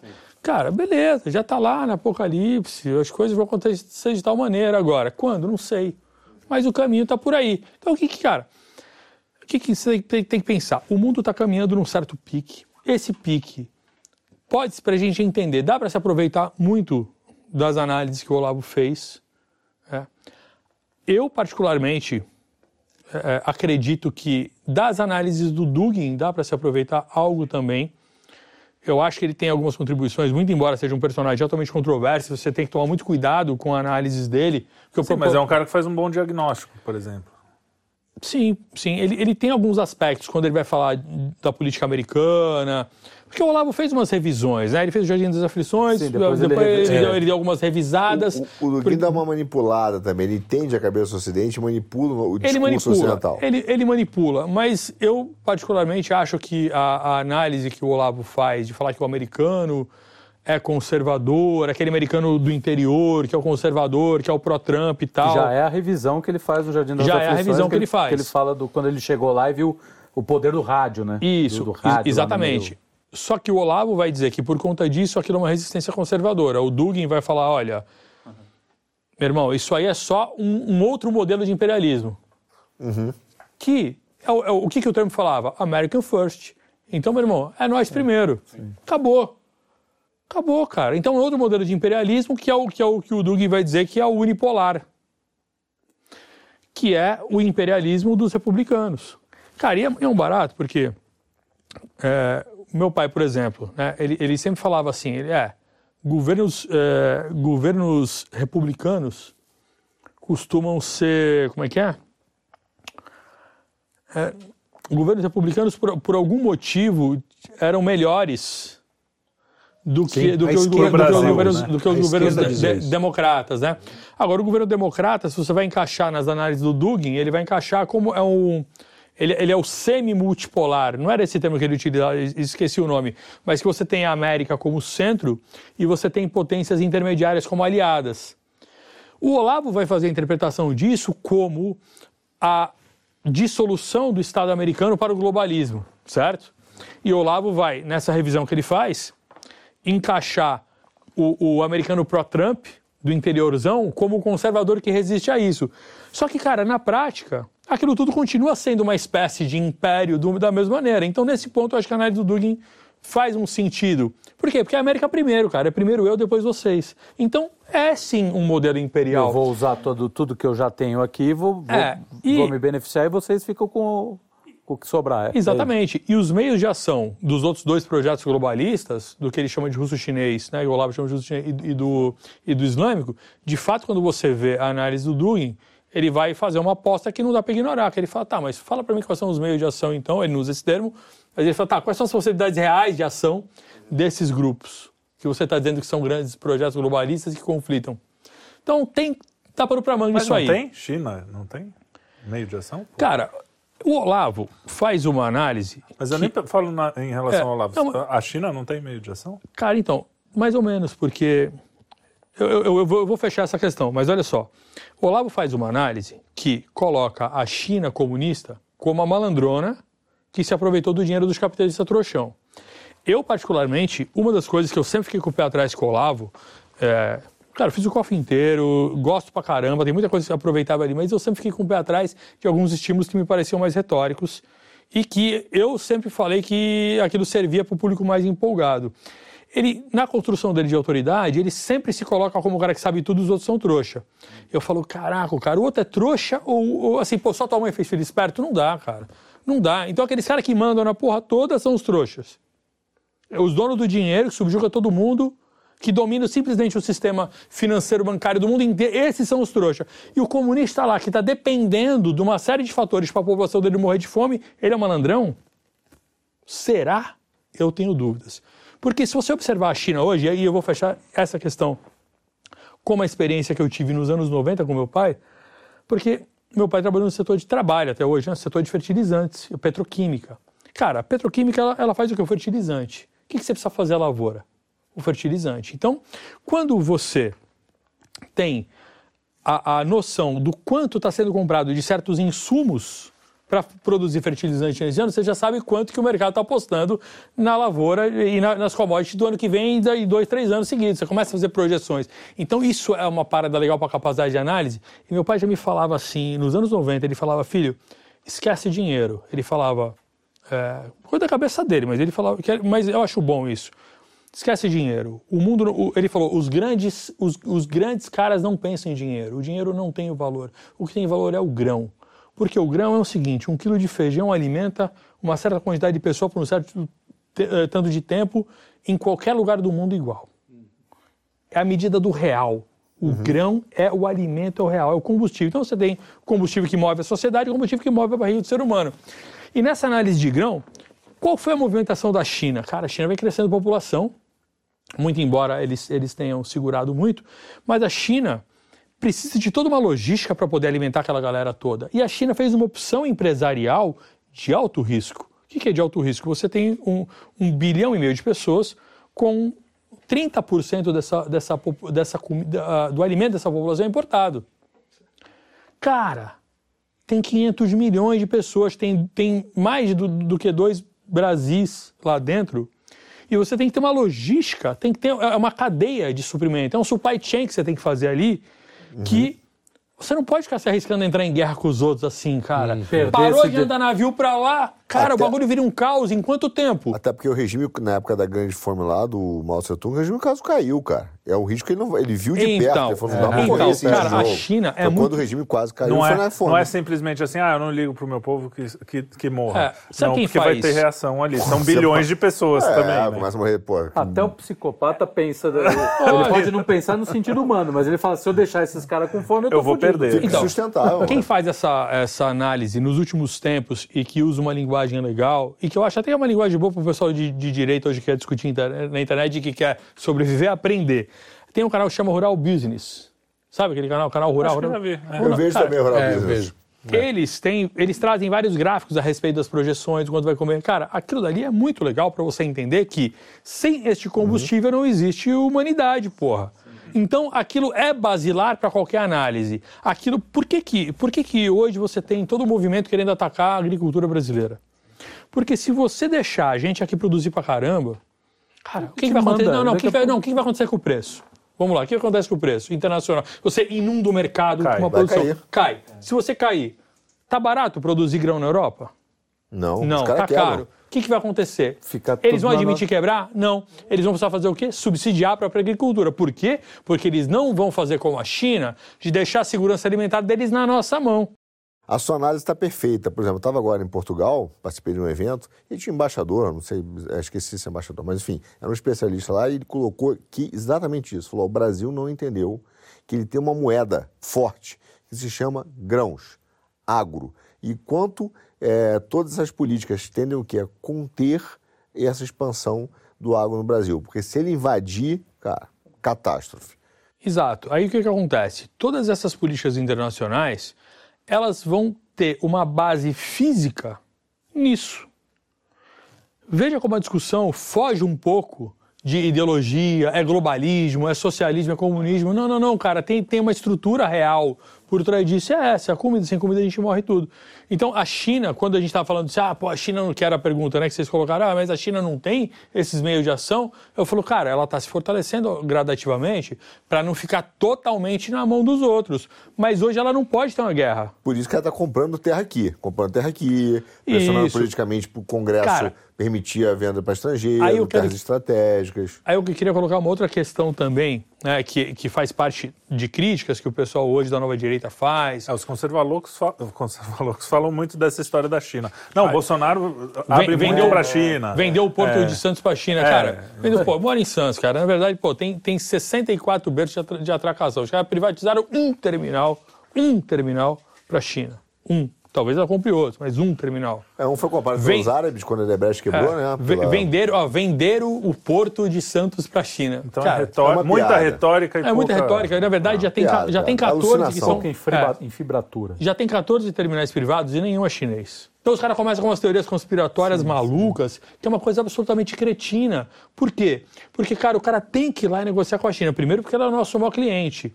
Segundo, porque você tem duas opções, cara. Ou você negocia ou os caras que estão na hierarquia política abaixo de você e que têm poder dentro das esferas estaduais, negocia por você. Uhum. Ou a Câmara que faz as ou, leis negocia por você. Ou, a China vai pegar o telefone e vai ligar para a tua oposição e vai dizer, meu amigo, quer conversar? Quanto é para você ganhar aí? Porque eu não consigo falar com os caras. Exatamente. Então, aí cara, o cara enche é, de dinheiro e tô, você vai ser arrasado, mano. Da mesma maneira, quando você vê hoje a Agenda 2030, globalismo. O Brasil está se entregando à Agenda 2030. Eu entendo que a melhor maneira de resolver é eu vou lá participar dessa porra.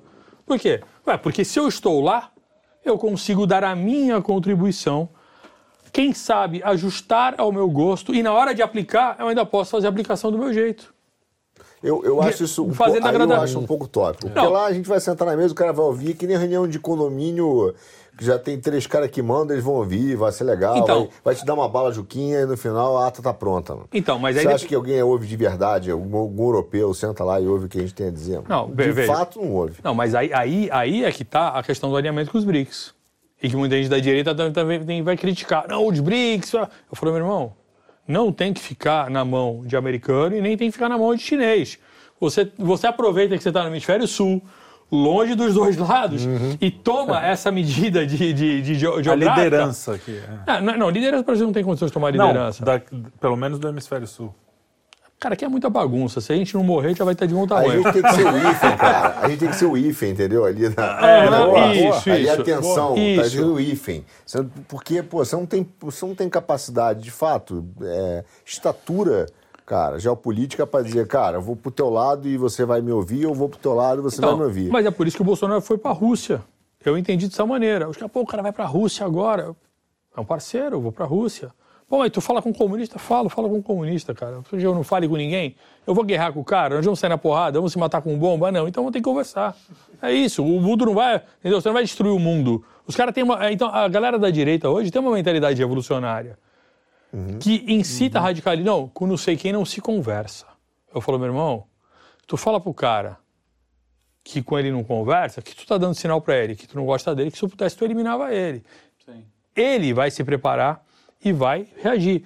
Porque onde é que está o ponto do, do, Tem conversa? Essa era uma pergunta que eu queria fazer. É, é da parte deles também, porque isso é uma coisa de, do, é uma, de duas mãos, né? Eles cara, também. A gente chamou um monte de. Tentou chamar um monte de cara da esquerda aqui, ninguém quer ver. a gente então, quer conversar honestamente, falar, cara, abrir. Então, veja, ideias. tem. É, dentro desse clima de polarização, houve é, é, agressões verbais mútuas. Só que você tem uma esquerda que é, que é ferida, muito embora hoje os caras é, sejam feridos só psicologicamente, né? É, garoto de 18 anos é, sentindo as dores da ditadura, né?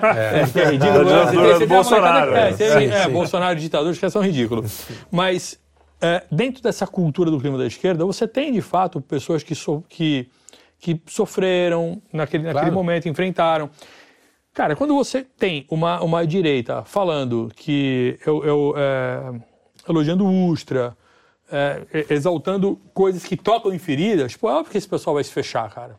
Óbvio que você vai reacender neles as mágoas e vai fazer com que essas pessoas se entrincherem e, e passem a, a, a se preparar para reagir. De um ponto de vista político, fazer esse tipo de provocação e fazer outros se entrincheirar, ficar acuado, com medo, faz parte de um jogo político.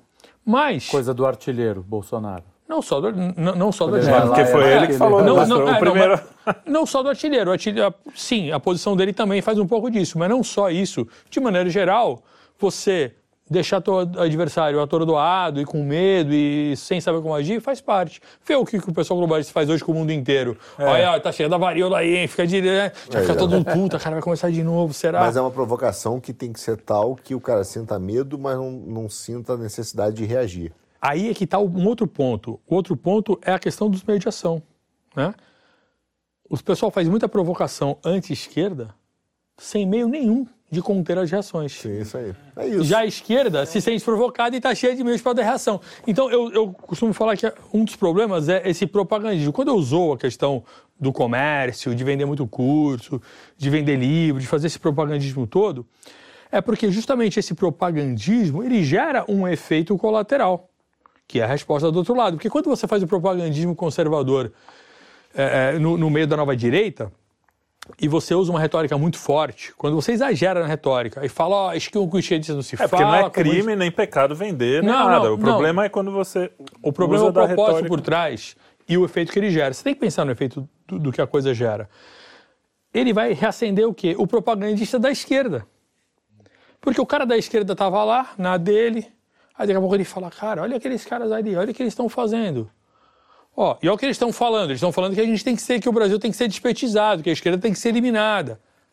Pô, você acha que os caras vão ficar sentados? Igual aquela história de ucranizar o Brasil. Vamos ucranizar o Brasil. Tá, vamos jogar política na, na, lata do lixo. Tá, os políticos vão ficar sentados esperando ser ucranizado por você. Sim, claro. Você que nunca saiu na porrada com ninguém, nunca tomou é. um soco na cara pra ver como é que é. Vai pegar o Ciro Gomes. Você, não você vai pegar o Ciro na porrada. Você vai despetizar o Brasil, vai jogar política na lata do lixo. Cara, não vai. Isso é sonho, é, é irrealidade. É, é quase que é, um, um papo de coach político. Teve um exemplo, o cara falava assim, muita gente falou, muita gente que eu vi aí, né? Falava o seguinte, temos que pô, acabar com o judiciário, acabar com, a, com o sistema jurídico, parará, temos que invadir tal. É. No primeiro botão que apertaram contra, o cara começou a gritar devido ao processo legal, devido ao processo volta, legal, devido ao processo tudo, legal. Volta no tudo. primeiro, no primeiro. Agora, onde você, você vê essa exatamente o que está acontecendo, o que você está falando agora da reação da esquerda.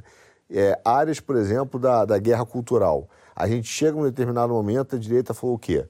Precisamos pô, mudar o sistema educacional, precisamos fazer isso, fazer aquilo, aí pegou, pô, vamos fazer o trivium, vamos pegar o sistema educacional, vamos, vamos alterar, falamos, falamos, falamos. O que, que os caras fizeram?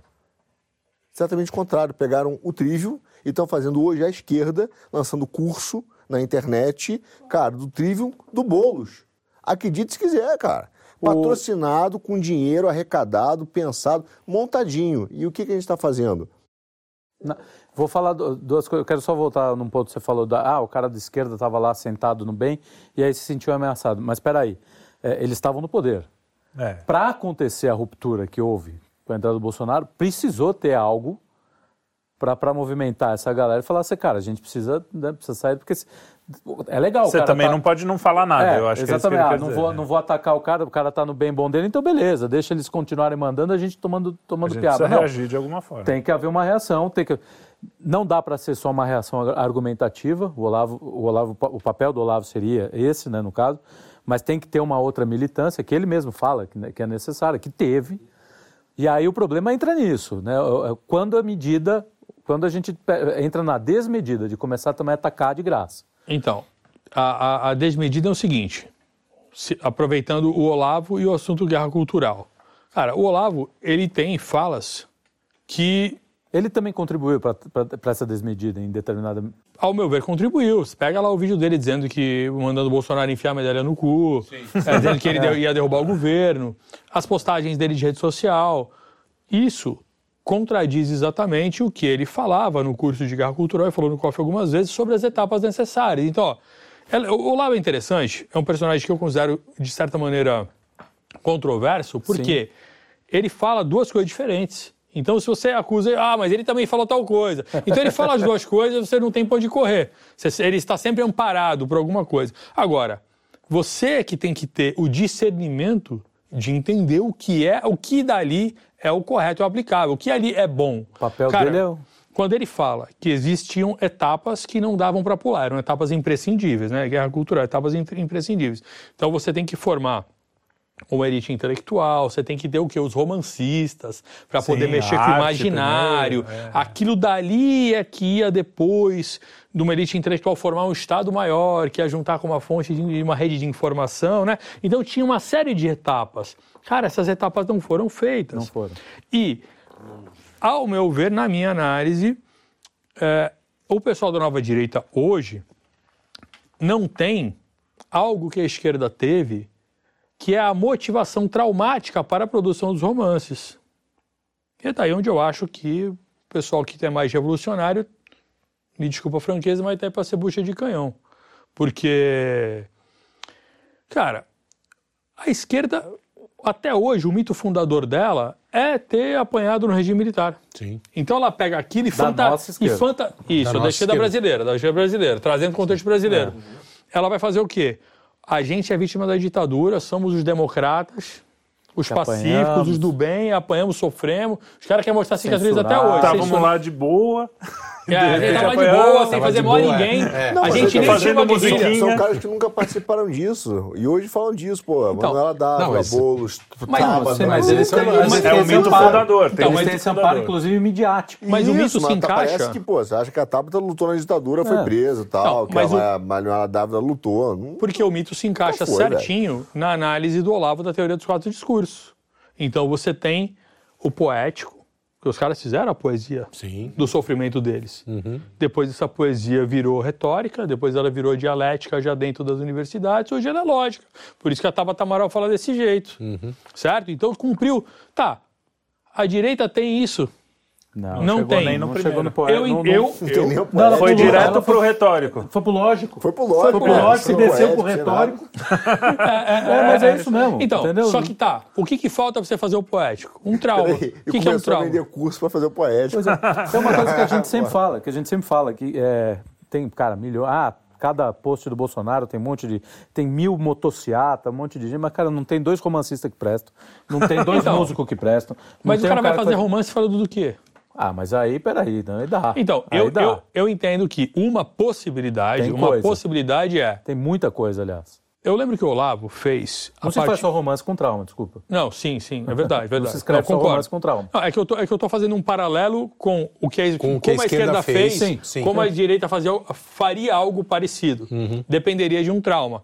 E quando você observa o clima que entra no COF a partir de 2016 em diante, que é justamente quando ele vai fazer o curso de guerra cultural e o curso de guerra política.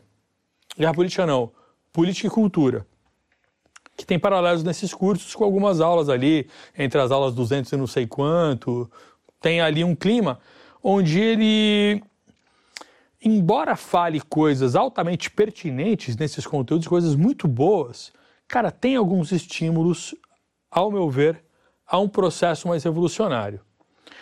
Esses estímulos você encontra, por exemplo, quando ele vai falar que o, que o, o Paulo Anés era o único cara habilitado a discutir estratégia no Brasil. Cara, é óbvio que isso é uma hipérbole, é óbvio que isso é um exagero. Só que tá, beleza, você consegue diferenciar a hipérbole do, do, do- do correto? A gente aqui consegue. O público todo tem acesso àquilo consegue? Não.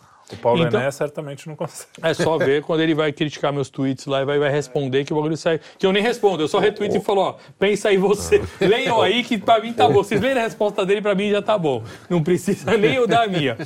É, porque teve um certo estímulo, né? E o Olavo, cara, estimulou uma série de vezes. Não, o É, Bolsonaro. Cátia Abreu. O Bolsonaro tinha. meio- Não, o Bolsonaro tinha que amarrar as mãos dos inimigos. Ele repetiu isso dezenas Amarrar- de vezes. Amarrar as mãos dos inimigos.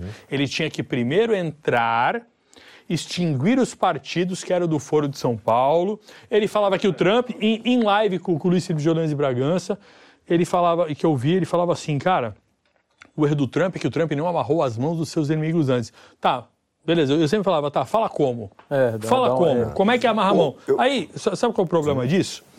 É que as pessoas tomando o Olavo como imagem de autoridade e ignorando coisas que eu acho muito mais profundas e reais e verdadeiras que ele falou antes em livros e no próprio Coffee, A ideia do pegam- horizonte de consciência, ele está tá indo Cara, contra e a própria isso. questão da estrutura de poder, não horizonte de sim. consciência e estrutura de poder, porque, ó, qual é o poder que tem os partidos políticos? Cara, o poder é o poder socialmente constituído, legitimamente Como é que você constituído. vai- como é que você vai- Você tirar o CNPJ do partido não desconstitui o poder. Veja, o As CNPJ do lideranças partido. e tudo que você falou que é real, né? Que...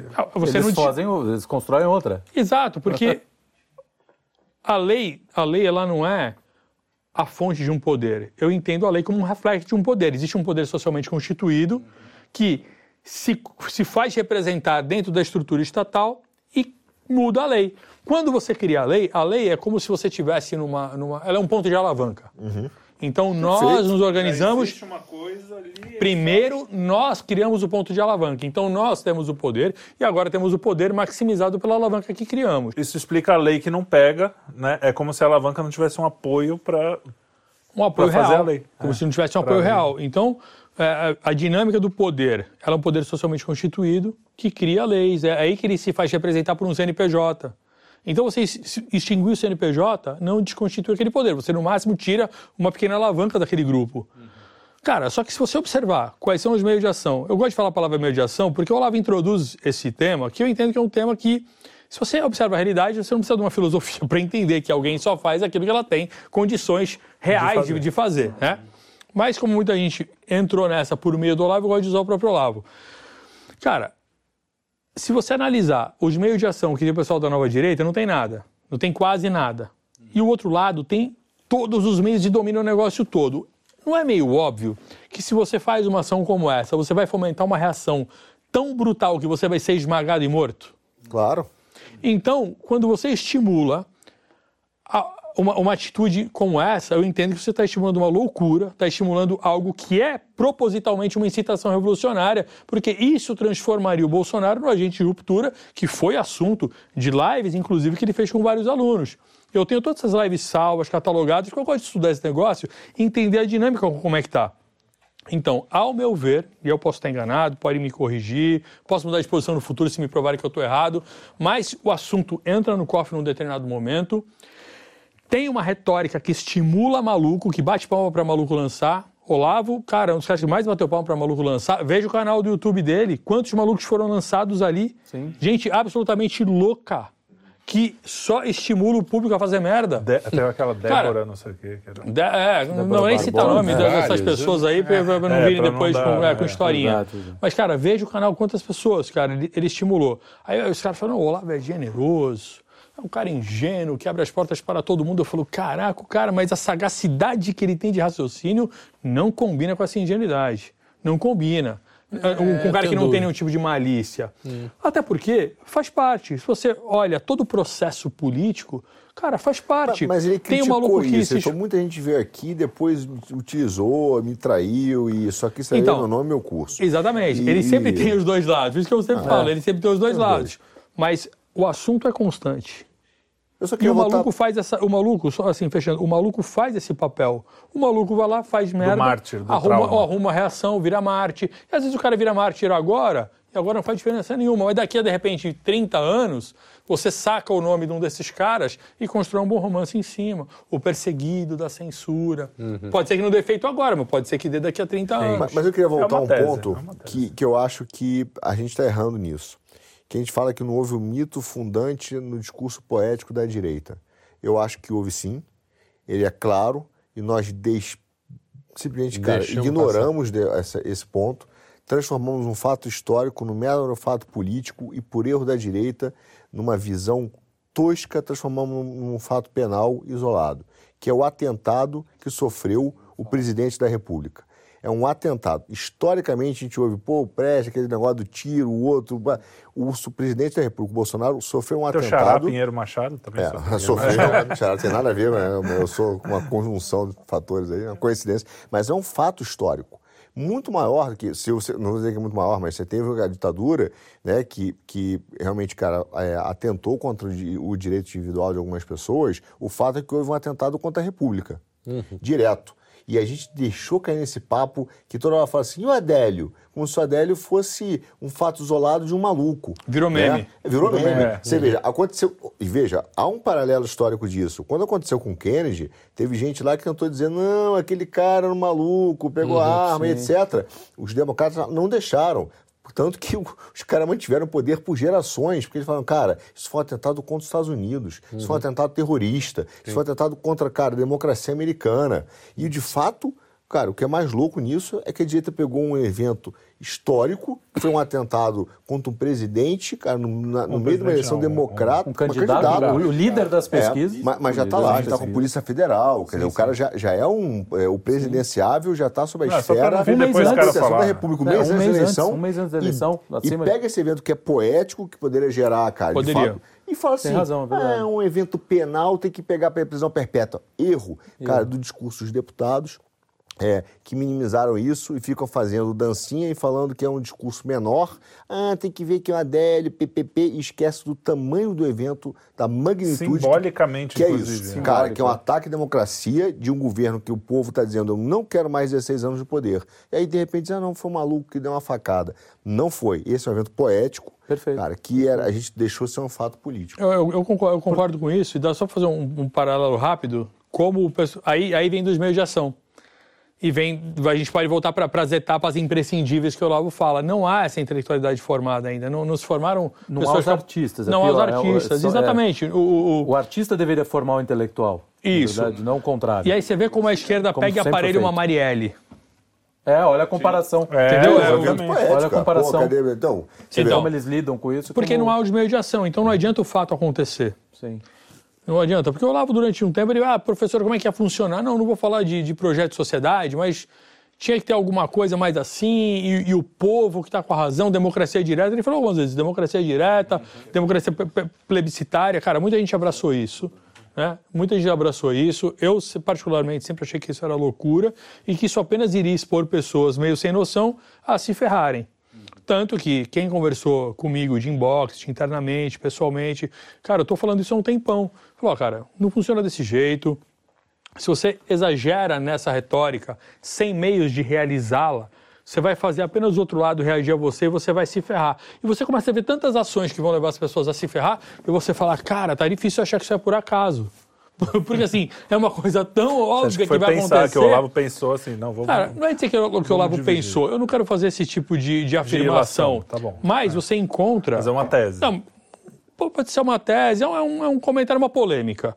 Uma polêmica. Porque se você pega nas próprias aulas do COF, lá no começo, no primeiro ano, o padre Paulo Ricardo pergunta para ele é, como, que, como que, que deveria ser esse negócio de ação, porque tomando como base esse lance dialético, se além do investimento de formação intelectual não tinha que ter também algum tipo de, de ação contra o inimigo, ele fala, não, tem que ter sim, tal, tal, tal. Então, cara, é, é, tem os dois lados, só que aí ele dá uma, uma enrolada na resposta, fica 20 minutos falando sem pegar o assunto mesmo. Mas ele fala, não, tem que ter uma outra coisa. Aí, só que o padre Paulo Ricardo pergunta, pô, mas isso não faz da gente um revolucionário igual o outro? É que é o que eu sempre me pergunto. Aí ele fala: não, não, não. E eu achei a resposta, me desculpem, mas um pouco furada. É, não, não, a gente não é revolucionário porque nós não temos um projeto de sociedade. A gente só quer destruir o mal. Aí ele usa, aí ele usa uma, uma retórica que é bombástica, que ele fala assim: é, se tem um homem estuprando uma menina de 3 anos de idade, você quer saber o que você quer colocar no lugar? Não, você só quer acabar com aquilo e pronto. Eu falo, cara, olha como ele é muito bom de, de conduzir o público, cara, porque óbvio que você lança uma dessas, você acaba a discussão. Porque, cara, peraí, peraí, peraí, a sociedade não é uma não- menina de 3 anos de idade, é. tá ligado? Então, assim, ele, ele, pô- ele saca umas analogias que o cara que é mais virgão no negócio fala assim: caraca, o cara, o cara destruiu o papo, pá. a molecada fica pirando. Então, eu acho legal que eu comecei a entender o Olavo já mais velho, burro velho, não fui formado pelo Olavo.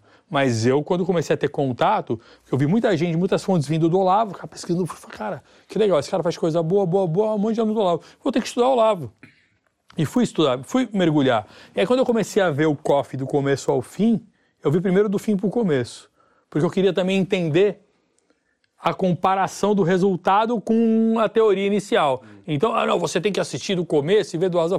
Se fuder, eu vou assistir do meu jeito, eu vou assistir do fim para o começo e aleatoriamente. Porque eu quero entender o desmembramento dele. E aí eu ficava comparando o que era dito no começo com o que acontecia no fim, como a, a, a nuance do discurso muda.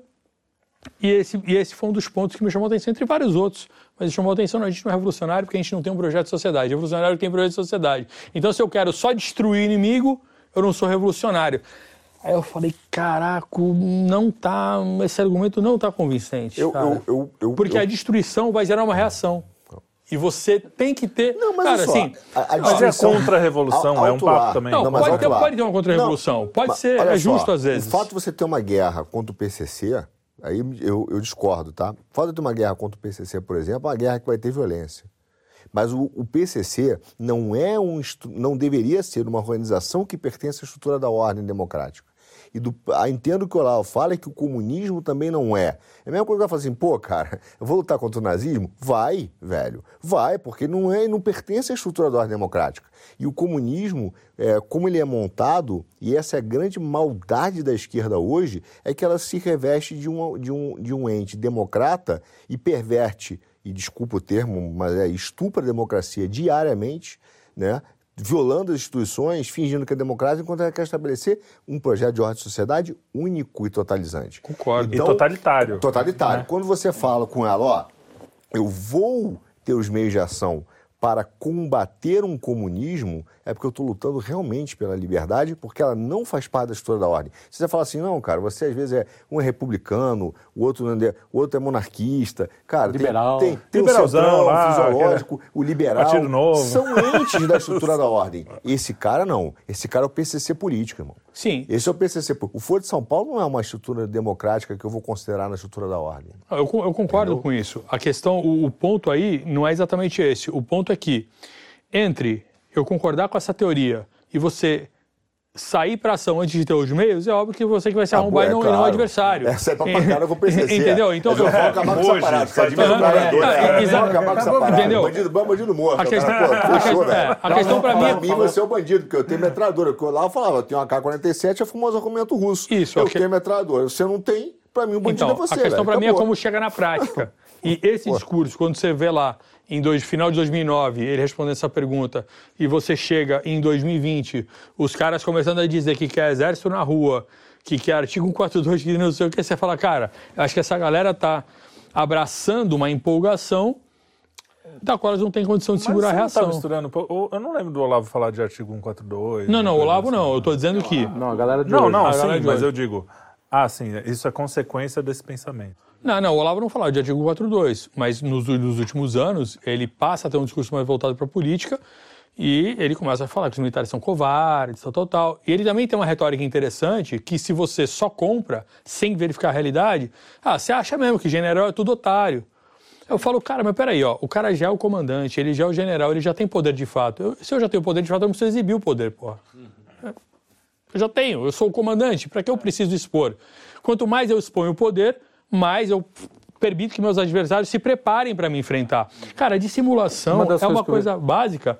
Cara, Sun Tzu já falava isso. Qualquer pessoa que já tenha feito uma arte marcial na vida, você faz jiu-jitsu? Faço jiu-jitsu. Aí tá, dá pra ver pela orelha. Você fica cantando golpe? Ó, Claro se não. liga só, agora eu vou pratar a tua gola. Agora, olha a raspagem que eu vou te fazer. Tu E- canta a bola, pra não mim, canta é a o, é o bola. maior erro nosso. É querer Então. cantar a bola para dizer que é forte antes da, de Exatamente. Tem, de- tem um outro lance que é esse lance da onda, né? É, porque eu lembro, você fala do. Você fo- focando no caso do general. O Mourão ele deu uma entrevista na Globo News para uma porrada de, de, de, de macaco velho. De jornalista, que cara que conhece.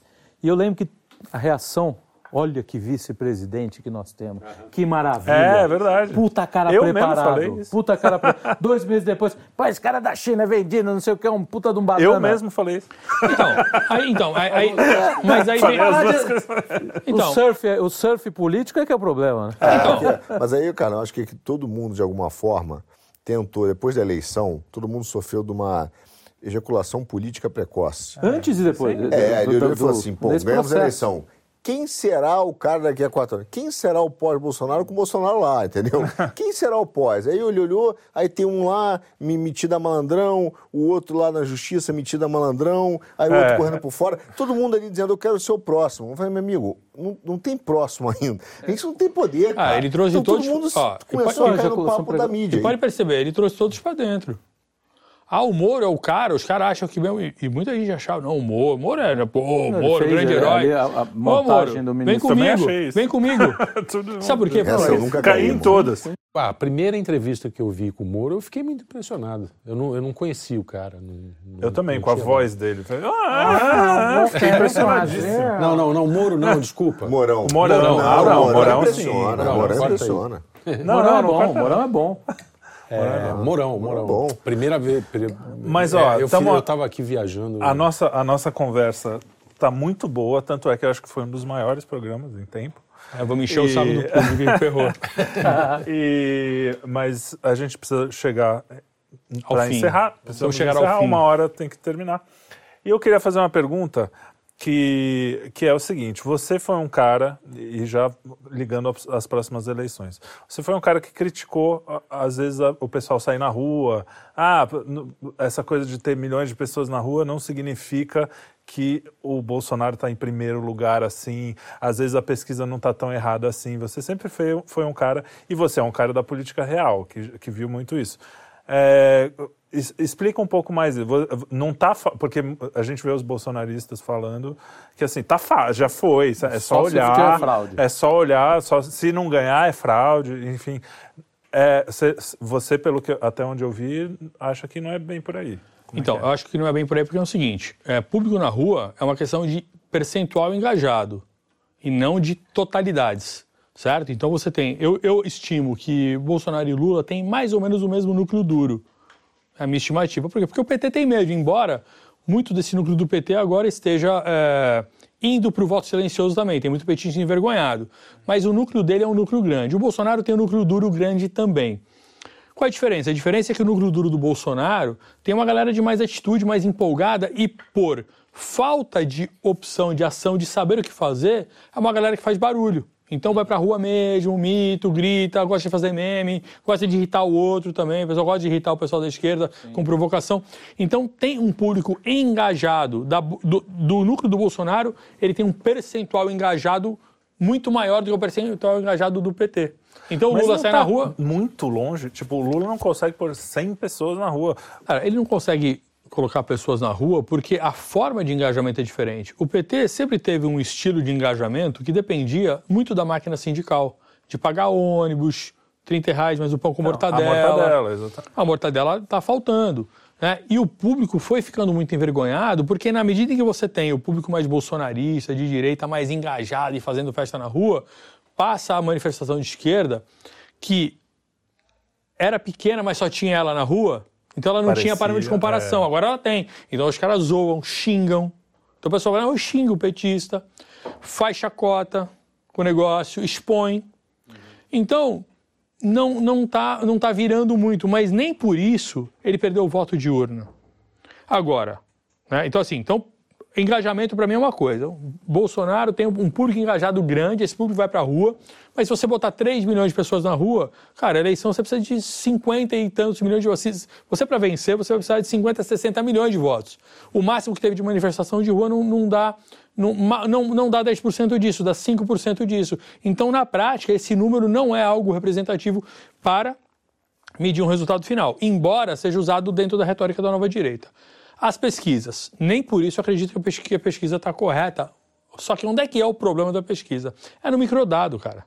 O problema da pesquisa é que você tem que destrinchar a metodologia, a metodologia dela e ver exatamente onde cada entrevistador foi buscar aquela consulta. Esse é o ponto. Agora, não tem na nova direita ninguém interessado em fazer jornalismo. Por quê? Porque o que está dando público para todo mundo é retórica.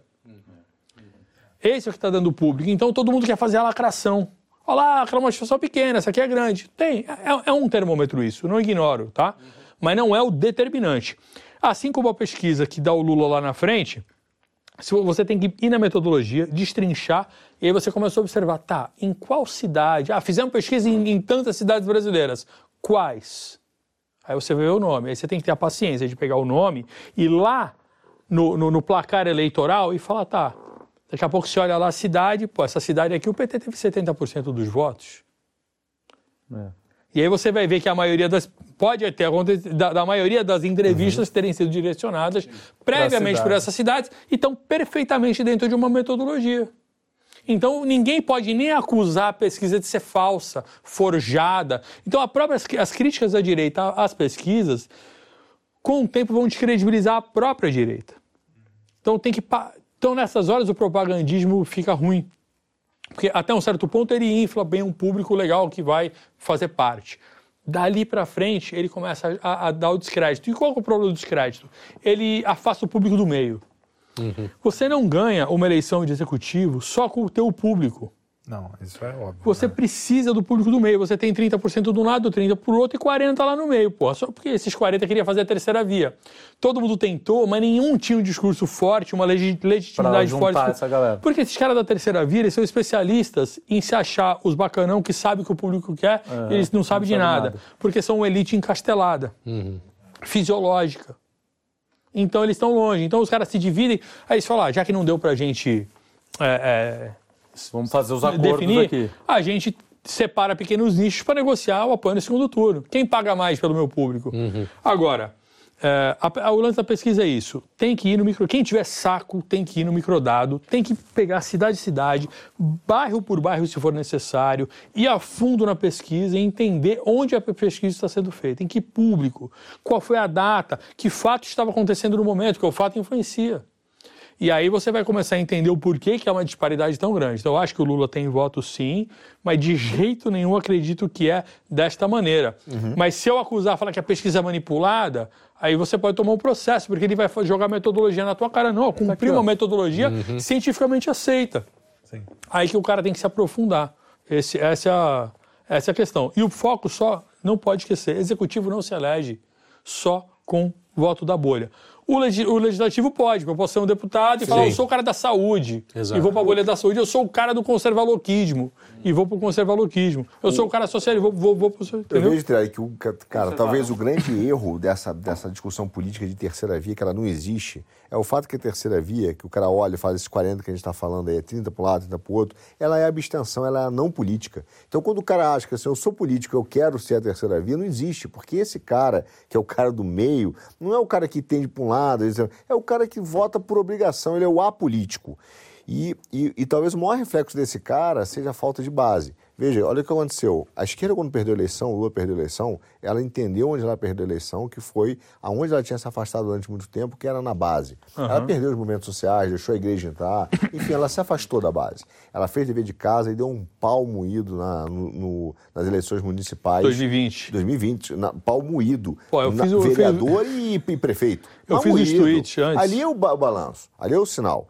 Então, assim, onde que se o Bolsonaro perder a eleição, onde ele perde essa eleição? Tá? Ele perde essa eleição, que eu acho difícil, particularmente, é, cara, exatamente porque a base parlamentar dele esqueceu de fazer o quê? Cuidar da base. Cara, por base quê? real. Então, na eleição de 2020, um, alguns meses antes, eu, eu fiz uma, uma thread no Twitter falando, ó, pessoal de direita se prepara porque vai sofrer mais um choque de realidade, vai ser humilhado pela realidade. Não, tu tá exagerando. Eu falei, cara, o município é o seguinte, é o, é o, voto tete a tete, cara. O voto de vereador é difícil pra caramba, porque você tem que ir no bairro e falar, cara, vota em mim, eu preciso do teu voto. Então você tem que criar todo um chaveco especial para fazer. É. Pô, eu, fui, eu fiz cabo eleitoral a vida inteira, né, cara? Então você tá acostumado a ir pra rua e se expor e falar, cara, tem um tem um candidato bom, cara. O Luigi é um cara bacana, gosta de música, você é o cara da arte também, você vai gostar dele, vai te apresentar bem. Você tem que criar uma retórica, ela tem que ter uma verdade, senão você vira um enrolão uhum. louco e não dorme em paz. Pelo menos no meu caso, eu não dormiria.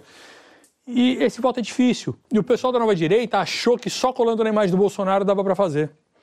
Não dá nem para vereador nem para prefeito, porque prefeito é executivo e executivo não se elege só com voto de bolha. Uhum. Então os caras, ah, eu, eu, sou Bolsonaro. Cara, não, se você é Bolsonaro, beleza, você tem um público. Agora você tem que retraçar a estratégia para tirar voto dos seus principais adversários. E isso você vai precisar ceder em alguns pontos do teu discurso mais retórico mais forte da tua bolha. E a tua bolha vai falar assim, pô, esse cara virou um traíra. Como é que você não vira um traíra para a tua bolha?